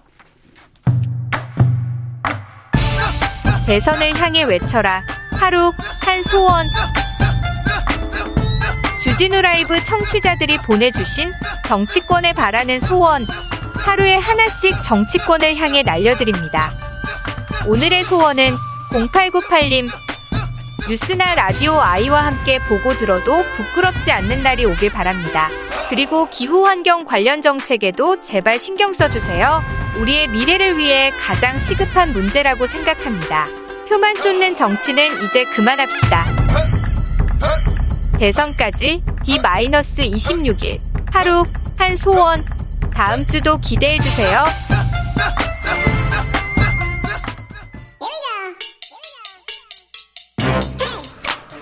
뉴스를 향한 진지한 고민 기자들의 수다. 라이브 기자실을 찾은 오늘의 기자는 진지합니다. 진지하기만 합니다. 미디어 오늘 정철웅 기자. 안녕하세요. 정철웅입니다. 네. 오늘은 어떤 이야기? 아 최근에 그 이재익의 시사특공대라고 어, SBS, SBS 라디오, 라디오 네. 프로그램인데요. 네. 이그 진행자였던 이재익 PD가 네. 민주당 항의로 프로그램에서 하차하게 됐다 이렇게 그러게요. 어떤 일입니까 이게 저도 좀 되게 예, 납득이가 어려운데 어, 4일 방송에서 소개한 DJ DOC 노래가 있었습니다. 네. 나 이런 사람이야라는 예. 노래인데 가사를 보면 어, 나에게는 관대하고 남에게는 막대하고 이 카드로 저 카드 맞고 이런 가사가 있습니다. 예, 예. 이게 이재명 후보를 겨냥해 불공정한 방송을 했다. 네. 는 취지로 민주 당 쪽에서 항의를 했고 네. 그래서 SBS 쪽에서 이제 하차를 통보했다는 겁니다. 그런데 아니 뭐 저기 이제 PD가 뭐 예. 이런 얘기를 할 수도 있는데 또 예. 민주당에서도 항의도 할 수 있잖아요. 네. 근데 SBS에서 진행자를 바로 바꿔요? 예, 그러니까 요게 좀납 득이 어려운 대목인, 대목인데요. 일단 이재익 PD는 내가 의도했던 방향은 내로남불 비판이었다. 그러면서 네. 뭐 특정한 후보를 이제 지정했던 건 아니고 다시 프로그램으로 돌아가고 싶다는 입장이고. 네, 네. 특정한 그, 후보를 비판했다고 예. 할 수도 예. 있고 할 수도 있지요. 예, 뭐 해석의 여지가 있는데 네. 근데 이제 SBS 노동조합이 어떤 입장을 냈냐면 네. 정치권의 항의가 있자마자 진행자 교체를 한 삭 측도 책임을 피할 수 없다. 어, 저도 저도 이 부분에 대해서 예. 어, 대선이나 선거를 앞두고 정치권에서 네. 언론사에 항의 방문도 하고 항의 많습니다. 네, 최근에 네. 많습니다. 네, 많습니다. 예. 마, 많이 받아요. 예. 예. 다 봤습니다. 네. 그런데 그렇다고 해서 바로 이렇게 잊자마자 이렇게 예, 네, 이례적이긴 합니다. 네. 네. SBS 라디오 센터의 경우는 방송 내용에 대해서 캠프 측 항의가 있었던 건 사실이다. 예. 그래서 항의는 종종 있었던 일이고 이 때문에 이 PD가 하차한 것은 사실과 다르다 또 이런 주장을 합니다. 예? 그래서 그럼 도대체 이게 어떤 일인가 싶어서 지금 노사가 어, 진상 규명에 나서겠다 뭐 이런 밝힌 이런 입장을 밝힌 아무튼 상황입니다. 뭐 진행자가 그렇게 얘기할 수도 있고 또 정치권에서 비판할 수도 있습니다. 그런데 네. 그걸 가지고 바로 이렇게 SBS에서 왜 이재익 PD를 그리고 이 그 SBS PD들은 몇 명이 라디오 PD가 가족 같아 가지고 네. 관계가 다 좋은데 왜 네. 갑자기 이런 통보를 했고 이재 PD는 화가 났을까? 그 회사에서는 무슨 일이 있었을까 궁금합니다. 예, 그래서 뭐 민주당의 비판이 잘 민주당의 항의가 잘못됐다는 네. 비판도 가능하지만 네. 왜 SBS가 이렇게 쉽게 진행자를 또 하차시켰냐 이런 비판도 가능해 보여서 그렇죠. 예, 좀, 그 대목은 좀, 좀 네. 지켜봐셔야 될것 네, 같고요. 아무튼 예, 그리고 이런 상황에서 언론 현업 단체들이 또 최근에 이 기자회견을 갖고 이 거대 여당, 예. 거대 야당 이 두 정당에서 이 노골적인 편성 개입, 습관성 항의 방문, 이걸 통한 언론 겁박, 소송 위협 이게 이어지고 있다. 그러면서 네, 이것도 문제가 있죠. 예, 지금 대선판이 민주정부 지도자를 뽑는 과정인지 되묻게 한다라면서 두 거대 정당을 이제 싸잡아 비판하기도 네. 했습니다. 5801님께서 주 기자님 SBS였으면 만번 교체됐어요. 항의했다고 바로 하차명. 그렇죠. 저는 만 번 정도 교체됐는데 어, 중요한 거는 SBS에서는 저, 저를 네, 안 부릅니다. 못 부릅니다. 네, 저도 가본 적, 아, 저 한 번 가봤습니다. 그래요? 한밤의 TV연에. 아, 그렇습니까? 네, 네. 저도, 저도 음악 프로는 가봤어요. 아, 네. 음악 프로는 가봤습니다. 네. 어, 제가 SBS에, 어, 예능 프로에 출연한 적이 있었어요. 아. 김재동 씨가 진행하는 힐링 캠프라고. 아. 거기에 거기에 어, 그날 초대 손님은 이승환 씨였고 아, 류승환 감독 강풀 그 작가랑 네. 이렇게 갔는데 저는 말이 나오는데 팔뚝만 나오더라고요. 그때 상당 부분 편집되셨던 편집돼가지고. 걸로. 네, 네. 어우 저 저한테 저한테 굉장히 재밌다고 PD가 너무 감사하다고 했는데 네. 급하게 막 전화가 왔더라고요. 네. 위에서 하도 뭐라고 해가지고 그 급히 네. 잘랐다고. 그러면서 나중에는 언론에는 어우 주진우가 말을 못 해가지고 너무 못 해가지고 재미없어서 잘랐다고 얘기하는데 그때 네. 그런 얘기 하면은 네, 할 말 많은데. 네, 아무튼 그 언론 현업 단체에서는 이제 그 두 정당 후보의 언론관에 대한 문제의식을 갖고 있는데 네. 오늘 대선 후보 토론에서 이 대선 후보들의 언론관을 점검한다고 합니다. 오늘 네. 기자협회 주간 토론에서 한번 네. 지켜보시면. 지켜보시죠. 네. 아, PD 수첩 작가가 간첩이다 이런 내용의 이런 내용이 황당한 문건이 있었다고요? 예, 이명박 정부 시절 국가정보원이 그것도 MBC, 국정원이 만들었어요. 예, 국정원이 MBC PD 수첩 탄압 과정에서 PD 수첩 작가를 상대로 대공 차원의 내사가 필요하다 이 문건을 작성했던 것으로 드러났습니다. 아, 대공이라면 간첩이요? 예, 간첩으로 간주하고 내사를 통해 탈탈 털어내서 간첩 몰이를 하겠다는 기획이었는데 네. 예전에 진행자께서도 그 류승환 감독이랑 간첩 찾으러 다니신 적 네. 있으시죠? 간첩 다큐멘터리도 만들었어요. 예. 예, PD수첩 8일자 방송을 보면 PD수첩 정재용 작가 무리행태 대공천 검토 필요 이 문건이 작성 되 어 있습니다. 2012년 8월 7일자. PD 수첩 작가 대공차원 검토. 어유 예. 간첩. 예. 어우 무섭습니다. 불과 이게 10년 전에 만들어진 문건인데. 네네. 어, 사회 변혁이라는 이념 실현을 목적으로 1995년 MBC 작가로 들어가 2010, 2000년부터 PD 수첩 작가로 기용된 이후 중국 좌파 이념 전파에 집중 이렇게 문건에 나옵니다. 네. 어, 정재웅 작가가 PD수첩에서만 12년 일했었는데요. 네. 저도 잘 알고 굉장히 훌륭하시고요. 네, 대단하신 내공이, 분이죠. 내공이 예. 깊은 작가입니다. 근데 이제 국정원이 정 작가를 가리켜서 종북 이념에 심취했으며 이념 편향 방송을 주도하는 등 사회 혼란 이야기를 지속하고 있는 바 대공타원의 네. 내사가 필요하다 이렇게 나옵니다. 이분이 문건에. PD 수첩의 왕 작가였고요. PD 수첩에서 굉장히 만드는데 네. 어, 주요한 활동을 했어요. 그래서 제작을 주도했다고 예. 이렇게. 네. 그러니까 지금 지금까지 공개된 언론인 사찰 관련 국정 문건 중에 대공 내사 대목은 이게 최초입니다. 아, 네. 공개가 안 돼서 그렇지 예, 예. 이런 대목이 더 많을 것 거예요. 같습니다. 예. 근데 문건을 보면 이 구체적인 대공 혐의가 없습니다. 문건에 옛날에 운동권이었다는 얘기밖에 없어서. 어, 네. 이분하고 네. 저기 뭐 이념 전혀 없어요. 예, 그래서 상당히 심각한 문제지 생각보다 좀 이슈가 안 되고 있다는 생각이 들고요. 예. 2009월 2009년 9월자 문건을 또 보면 손석희는 100번 토론에서 무조건 빼고 음. 시선 집중은 일단 교체하는 것을 원칙으로 하되 땡땡땡 연예인 제거에 따른 논란이 진행되는 것을 보아가며 탄력적 대응이라는 문건 대목도 있는데 연예인 제거했을 때 논란이 있었나 예, 보죠? 여기에 이 땡땡땡 연예인이 김재동 씨로 추정이 되고 있습니다. 아, 네. 네. 자, 김재동은 네. 종북이 아니라 경북이라고 그렇게 말씀을 드렸는데도 네. 이분 이분이 네. 옛날에 박정희 전 대통령 예. 좀 굉장히 뭐지 존경한다고 얘기하고 예. 그리고 조선일보, 중앙일보 그런 데에서도 강연도 많이 하고 그랬던 사람이에요. 예, 이번에 피디수 문건 보면 김재동 씨 또 나오는데요. 네. 김재동 씨가 이제 무한도전에 과거에 이제 여러 차례 출연한 걸 두고 네. 어, MBC 주요 오락 프로그램에서 일회성으로라도 자주 출연하는 것에 대한 문제제기가 필요하다. 이 대목도 국정원 문건에 나옵니다. 네. 그리고 2011년 1월 10일자 MBC 내 좌편향 인문 활동 실태 국정원 문건에 김태호 PD가 좌편향 PD로 분류가 돼 있었습니다. 김재동 출연시켰다고? 네. 모친소라고 못생긴 친구를 소개한다는 그 거기에 김재동이 나왔습니다. 네. 모친소에 그럼 김재동을 불러야지. 그럼 누굴 부릅니까? 네, 그렇습니다. 네. 네. 문제는 이제 앞서 말씀드린 이런 문건이 다 청와대에 보고됐었다는 점이고요. 예. 2009년 9월부터 2010년 7월까지 청와대 홍보수석 예, 이동관 씨였습니다. 현재 국민의힘 중앙선대위 미디어 소통 특별위원장인데 그 거기에서 계속 보고받고 지시했죠. 네, 어, 여기에 대한 어떤 입장이냐 제작진이 물어봤는데 네. 기억이 나지 않는다라고 하셨고요. 이동관 씨가 음식점에서 나오다가 서 있는 김재동과 저를 봤어요. 그래놓고 김재동 씨 좋아합니다. 평소에 뭐 좋아합니다. 잘 보고 있습니다. 이렇게 얘기를 하는데 아이고. 뒤에서 이렇게 문건을 만들었었는데 참. 네. 그래서 만약 이 문건들이 좀 일찍 드러나서 재판에 증거가 됐었다면 이 원세훈 전 원장이나 MBC 경영진 다 처벌을 받지 않았을까. 예, 생각이 듭니다. 저에 대한 문건도 있을 거예요. 있었어요. 네. 근데 네. 있었는데 다 공개하진 않고 일부 공개됐는데 저는 네. 이렇게 뭐지? 진해자께서 직접 국정원에 정보공개 청구하시면 됩니다. 네네. 바쁘시겠지만. 근데 해주세요. 일부만 줬던 그 네. 어디에서 네. 일부만 제가 제가 나온 음. 걸 봤는데 음. 공지영 작가하고 저하고는 이렇게 고급스러운 이미지로 어, 좌파인데 네. 고급스러운 이미지로 막 이렇게 얘기가 나와서 어 온라인에서도 그렇고 기사도 그렇고 제가 어디 가면은 조, 조선일보에서 패션을 분석해 가지고 기사를 써요. 그래서 왜 그런가 왜 그런가 했는데 국정원에서 국정원에서 그렇게 공략하라고 좌파인데 좌파인데 좀 고급 고급스럽다고는 않고요. 막 음. 아무튼 좀 그런 공약이 있었더라고요. 참. 네.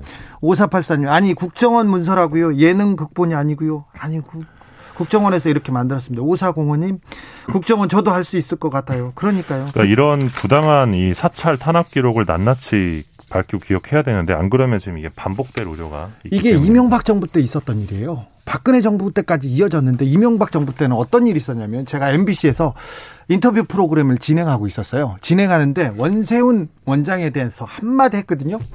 한마디 국정원장이 박원순 전 서울시장을 그 개인을 국정원에서 고발을 했어요. 그러니까 이거는 고발 사안이 아닌 것 같다. 둘이 좀 얘기해서 풀면 될 문제인데 이런 얘기를 했다는 이유로 아침에 방송했는데 낮에 잘렸습니다. 음.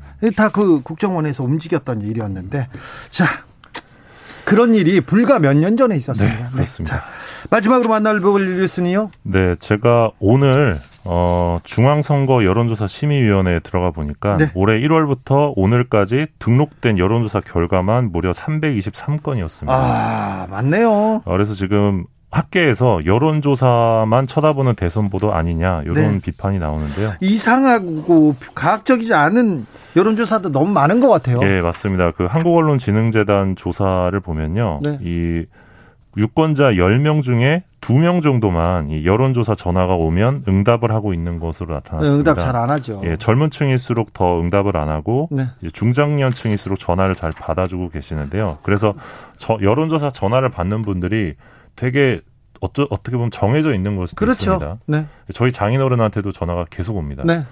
어, 그래서 이런 대목들이 하나 있고 또 몇 몇 시에 전화하냐에 따라도 다르고 또 유선으로 하느냐 무선으로 하느냐에 따라도 대단히 다르죠. 예, 그래서 좀 너무 여기에 근데 좀 치우쳐 있다 보도가. 근데 여론조사에서 이상한 이상하거나 튀는 그 수치가 나오면 언론에서 크게 쓰거든요. 또. 네 맞습니다. 거기에 또 의미부여를 하게 되는데, 그러니까 네. 저널리즘이 여론조사를 조직하고 정치인은 매일 아침 저녁으로 배달되는 여론조사에 따라 고무되고 좌절하면서 대단히 단기적으로 어, 자신의 발화를 조종하고 있다 있다. 요게 이제 정준희 교수의 지적인데 이에 따라서 여론조사 공표 기준을 좀 높이거나 또는 유권자들이 요구하는 것을 구체적으로 보여줄 어떤 대안적 여론지표 개발이 필요하다 이런 지적이 있습니다. 알겠습니다. 송대현님께서 그런 조작을 하던 인간들이 아직도 국정원에 다니고 있나요? 다 다닙니다. 그대로 다닙니다. 어, 김하영 씨 댓글을 써가지고 이렇게 댓글 공작을 하다가 셀프 감금을 했던 김하영 씨는 저희가 말을 해가지고 저희가 방송에서 얘기를 해서 승진이 취소됐었는데요. 그 이후에 바로 승진했습니다. 대표로 승진했습니다. 네. 그런 국정원 직원들 다 그대로 있습니다. 기자들의 수다 지금까지 탐구하는 기자 정철웅 기자였습니다. 감사합니다. 고맙습니다. 교통정보센터 다녀오겠습니다. 이현 씨.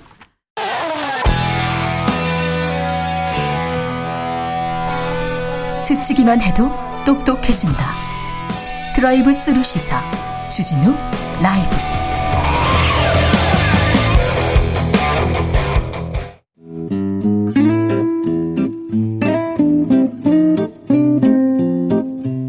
현실의 불이 꺼지고 영화의 막이 오릅니다. 영화보다 더 영화 같은 현실 시작합니다. 라이너의 시사회. 영화 전문 유튜버 라이너 어서 오세요. 네, 안녕하세요. 아, 금요일 날 라이너 만나면 너무 좋습니다. 네. 한 주가 가고 있고 그래도 큰 무리 없이 우리가 영화 얘기를 하는구나. 또 영화 음. 속에서 이 현실을 들여다보는구나. 그래서 마음이 좋습니다. 자, 오늘은 어떤 얘기 해 주시겠습니까? 네, 최근 가장 어, 화제가 되는 것은 중국의 모습인 것 같습니다. 네.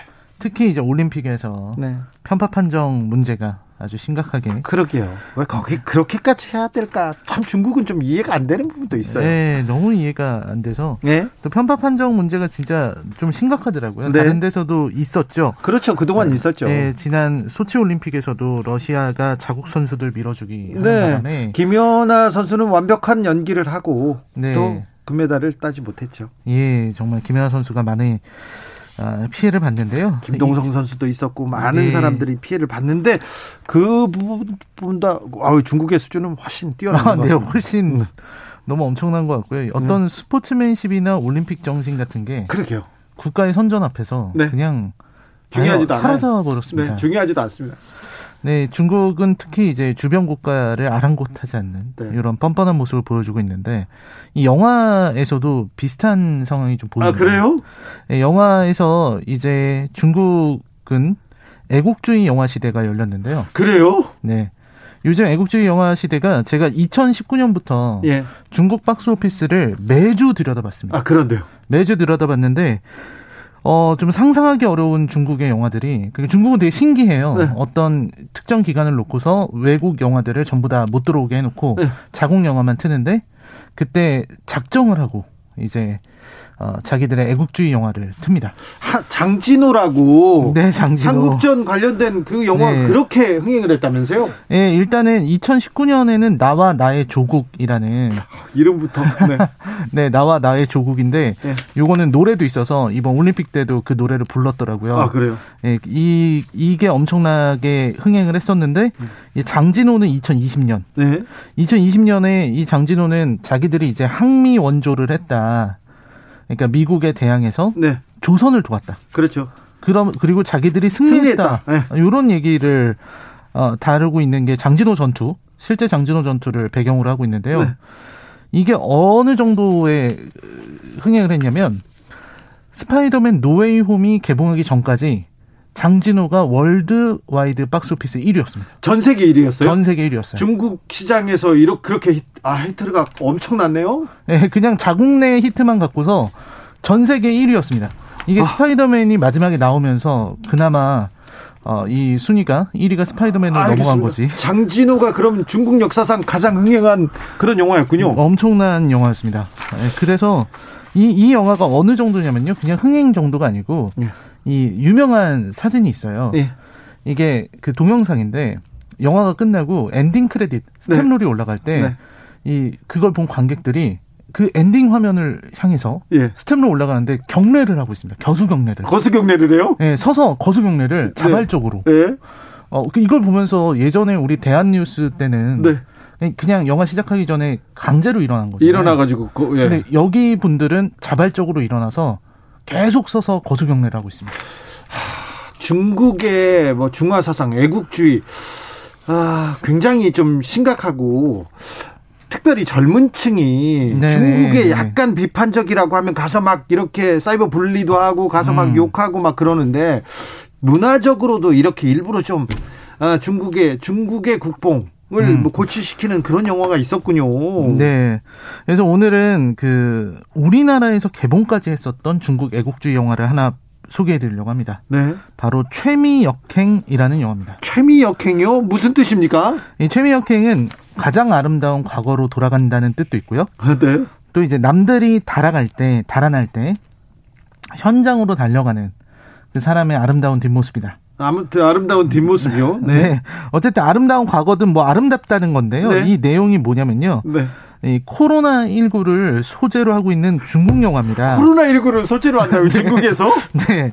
이 내용이 뭐냐면 2020년에 나온 영화인데 네. 코로나 19와 싸워서 중국이 승리했다는 내용입니다. 승리했다고요? 네, 승리했다. 어, 이겼다. 흥행, 승리를 거두었다. 흥행했습니까 이거? 위대한 업적. 아, 자국에서는 이게 흥행도 이 온라인으로 공개돼서 네. 그 정말 말도 안 되는 몇억 명의 조회수를 올리고요. 정말요? 네. 엄청난 은행을 했어요. 네, 이게 좀 대단한 작품이었는데요. 네. 우리나라에도 들어왔습니다. 우리나라에 들어와서 몇 명이나 봤어요? 우리나라에서는 553명이 보았습니다. 553명. 아, 중국 사람들이 좀 봤겠구나. 네, 아, 제, 저도 그 중에 한 명이었고요. 아, 그래요? 네. 돈 내고 보셨다고요? 네, 제가 시사회를 놓쳐서 아, 네. 제돈 내고 가서 영화관에 저 혼자 앉아 있었습니다. 아, 그래요? 네. 영화관을 통째로? 네, 영화관 통째로 해서 봤는데요. 네. 아, 이 영화가 있습니다. 자기들이 코로나를 극복했다. 어땠어요? 혼자서 봤는데 이 영화 딱 보고 어땠습니까? 아, 영화관을 보면서 제가 저 스스로 정말 너무 큰 충격을 받았고요. 네. 그러니까 중국이 영화 만드는 수준이 많이 높아졌다 이런 얘기를 하는데 아니 미나님도 지적합니다. 예전에 예전에 어, 중국 영화 좋은 영화 많았어요. 해외 영화제에서도 많은 상 받았는데 요즘은 전혀 볼만한 게 없어서 안 보게 됩니다. 합니다. 음. 옛날에 장애모 뭐 그리고 뭐 붉은 수수밭도 저도 잘 봤던 것 같고요. 그리고 네네. 또 여러 영화 많이 봤어요. 근데 이제 그 장애모 감독도 얼마 전에 애국주의 영화를 하나 만드셨고요. 네. 천카이거라고 천카이거. 네, 아주 유명하잖아요. 네. 그분이 이 장진호 속편을 만드셨습니다. 네, 그래서 그래서 지금 중국 영화의 수준은 이게 아이고, 국가가 감독님. 개입이 되면서 네. 어, 굉장히 심각하게 예술이 무너지고 있다. 그러니까요. 이렇게 말씀드릴 수 있죠. 영화 속으로 들어가 보겠습니다. 네, 영화는 이제 정잉이라는 주인공. 네. 정잉이 이제 결혼을 앞둔 여자인데요. 네. 이분은 철도 공안이에요. 철도 공안. 고속철도를 타는 공안이고 네. 옐롱은 형사. 네. 중국식으로는 또 공안이죠. 네. 그래서 둘이 이제 결혼을 한 해 만에 하고 있는데 네. 이제 내용은 내용은 그런 겁니다. 이제 우한에서 이 코로나가 발견이 돼서 네. 이제 모두가 힘낸다 이런 내용인데 벌써 재밌네요. 재미는 있네 일단. 네. 벌써 재밌어. 어, 너, 너무 이게 영화가 황당해서요. 네. 일단 어, 정잉하고 옐룡이 이제 가족들이랑 모여서 얘기를 하는데 네. 얘기를 하다 말고 갑자기 네. 어 84세 승객 이야기를 갑자기 합니다. 네. 대화를 하다가 그러니까 정잉이 갑자기 중난산 박사의 이야기다. 네. 이렇게 얘기를 하는 거예요. 네. 이 중난산 박사가 우한으로 가시는 거다. 예. 그래서 그 중난산이라는 박사가 어, 우한을, 이 병을 이기기 위해서 우한으로 가는 거죠. 아, 코로나 시대에 우한으로 간다? 네. 아, 병이 발병을 했으니까. 네. 이분이 아마 실제로 중국에서도 바이러스 전문가라고 합니다. 네. 그래서. 자, 우리 영웅이 다시. 네. 이 우리 영웅이, 예. 어, 영화에서 이런 얘기를 하는 거예요. 영웅이 기차에 칸이 없어서 식당 칸에 앉아서 간다. 아, 네. 이 얘기를 하면은 이제 그 옌룽의 어머니가 갑자기 음. 먼 산을 바라보면서 눈물을 대단한 의사다. 아, 위대한 의사다. 정말 훌륭한 이야기네. 네. 이렇게 얘기하면 다들 막 감동한 표정을 짓고요. 네. 이런 식의 어떤 노골적인 네. 선동. 네. 애국적. 네, 애국심 정말 고치. 애국심을 고취 하는 장면이 너무 노골적이어서 네. 어, 사람을 되게 놀랍게 만듭니다. 네. 그 다음에는 이제 경찰이 출동하는 장면으로 이어져요. 경찰들이 쫙 서 있고 거기에서 이제 한 사람이 올라와서 연설을 합니다. 경찰은 결코 바이러스에 극복하지 않는다. 이렇게 외치면 경찰들이 쫙 출동하는 모습을 장엄하게 보여줍니다. 크, 바이러스한테 이렇게 딱 예, 예, 코로나를 때려잡으러 가는 거죠. 그렇죠. 예, 그런 총사 코로나한테 네, 코로나를 잡기 위해서 경례를 하고 출동하는 이런 경찰들의 모습이라. 코로나한테 경례 딱 하고 가서 막 총사. 그렇죠. 네. 그다음에 이제 병원 장면은 정말 좀 황당한데요. 네. 병원은 이제 우한을 봉쇄하기로 했으니까 네. 어, 의사들도 최선을 다해야 된다 이런 연설이 한번 나오고 예. 이제 의사 한 명이 갑자기 앞으로 나와서. 예. 호흡기 내과 전원 지원합니다 하면서 또 이상한 경례를 합니다. 제가 가겠습니다. 네. 저도 가겠습니다. 뒤에서 다 같이 나와서 네. 또 구호를 외쳐요. 약속한 것처럼. 네. 어. 호흡기 내과 전원 지원 막 이렇게요? 네, 목숨을 다 걸고 뭐 하겠습니다. 뭐 이런 네. 똑같은 구호를 막, 막 합니다. 어, 호흡기 내과 하고 난 다음에는 이제 기다렸다는 듯이 이제 중환자실 네. 전원 지원하겠습니다. 뭐 이렇게 서로 이렇게 네, 앞으로 그, 나서 그런 내용인 거죠. 네. 그리고 이제 주인공들의 상태가 되게 심각한데 네. 주인공 정잉의 아버지는 역시 의사고요. 네. 그리고 주, 정잉의 어머니는 2003년에 사스에 걸려서 돌아가신 분이에요. 또 그리고 그 딸인 정잉은 코로나에 걸립니다. 코로나 걸렸어요. 네, 범인을 잡다가 네, 범인을 잡다가 범인을 잡다가 걸리고요. 네. 여기 나오는 여자 딸들은 다 코로나에 걸리고 네. 다 죽습니다. 죽어요? 네. 죽어야 슬프니까. 그렇죠. 일단 누군가 죽어야죠. 네, 누군가가 죽고 이제 여자 주인공이 죽습니까? 여자 주인공도 이제 코로나에, 코로나에 걸려서 네. 이제 엄청난 이 흔히 심파라고 하죠. 네. 눈물 흘리고 이제 마지막에 남자 주인공이 예. 그래도 우리 결혼은 해야 된다 네. 이러면서 죽어가는 여주인공 병원 결혼식 이 장면이 되게 어 되게 좀 겁도 납니다. 예. 이 휠체어에 정인이 타고 음. 그 파래진 얼굴로 네. 웨딩 드레스를 입고 산소호흡기를 킨 채로 네. 이렇게 나오는 거죠. 네. 그리고서 앨런과 같이 펑펑 울면서 만날 수가 없, 이, 게 격리돼 있잖아요. 그렇죠. 유리벽을 사이에 두고 유리벽에다가 키스를 하는 그런 그런 엄청난 장면들이 이어집니다. 코엘레님께서 어. 이거 북한에서 만든 북한 영화입니까? 아니요, 중국 영화고요. 오경성님 이 영화 코미디 장르입니까? 김정우님 진짜 재밌겠네요. 진짜 재밌겠어요. 하지만 보지는 않겠습니다. 아, 네. 자. 보는 게 굉장히 괴로우실 수가 예, 있습니다. 라이너가 이 영화를 소개한 이유가 있을 거예요. 네, 지금 저는 중국의 애국주의가 굉장히 광기에 가깝다 이렇게 생각을 하거든요. 네, 네. 중국 영화 관심 있는 분들은 한번 보시면 정말 깜짝 놀라실 거예요. 지금 중국 영화가 네, 수준이 있었는데, 네, 그런 수준이 다 없어졌어요. 이게 국가의 프로파간다가 들어가면 이렇게 되나 봅니다. 네. 그리고 지금 소개했던 최미혁행의 모든 게 다 들어가 있어요. 네. 코로나19에 대한 중국의 태도, 네. 코로나를 자기들이 극복했다는 자신감. 네. 이런 게 전형적인 체제 선전용인 거고요. 네. 그리고 문제는 이게 중국인들에게 통한다는 겁니다. 그러니까요. 이런 영화만 흥행한다면서요. 네, 이런 영화가 흥행을 하고 저도 제가 개인 방송을 할때 네. 중국 유학생이라는 분들이 오셔서 정말 비판. 저한테 그렇게 말을 하셨어요. 뭐라고 하셨냐면 당신은 왜 할리우드 영화만 리뷰를 하느냐? 네. 미국 영화를 한 편 리뷰했으면 중국 영화도 한 편 리뷰해라. 네. 그거를 정말 진지하게 네. 얘기를 하시는 거예요. 아니 오늘 리뷰했습니다. 이걸 어떻게 해요? 안 하는 게 낫지. 아무튼 그런 얘기를 그래서 전 이거 처음에는 이 영화의 어설픈 이 만듦새 때문에 네. 저도 조롱하고 비웃으면서 봤는데 보다 보면서 어느 순간부터는 못 웃겠더라고요. 아, 너무 무, 무서워서 무섭네요. 네. 네, 너무 무서워가지고 아 이거에 감동하고 막 눈물 흘리는 중국인들의 모습이 떠오르니까 소름이 끼쳤습니다. 3778님께서 옛날 우리도 유사한 국민이었던 것 같아요. 영화 내용이 국민학생 시절에 있었던 옛날에 그렇죠. 반국 영화 또리장군 보세요. 북한 사람들은 북한군은 다 늑대고 네. 어 저기 김일성은 돼지로 나오지 않습니까? 0316님, 애국주의 드라마도 많아요. 잘생긴 남주들로 흥행 이끄는, 음. 어, 아적 시대, 리적 시대, 친해적, 열애적, 뭐, 등등 뭐 나옵니다. 네. 아무튼, 중국에 대해서 많이 생각해 보게 됩니다. 네, 중국의 문화를 생각하게 됩니다. 아, 중국 문화 좀 존중받을 것도 많은데 왜 이렇게 본인들이 그렇게 이렇게 떨어뜨리는지 잘 모르겠습니다. 시사회 잘 봤습니다. 최미혁행 잘 봤습니다. 라이너 감사합니다. 네, 고맙습니다. 저는 여기서 인사드리겠습니다. 돌발 퀴즈의 정답은 리투안입니다. 리투안, 리투아니아? 그리고요, 저는 어, 내일 오후 5시 5분 주진우 라이브 스페셜로 돌아오겠습니다. 주진우였습니다.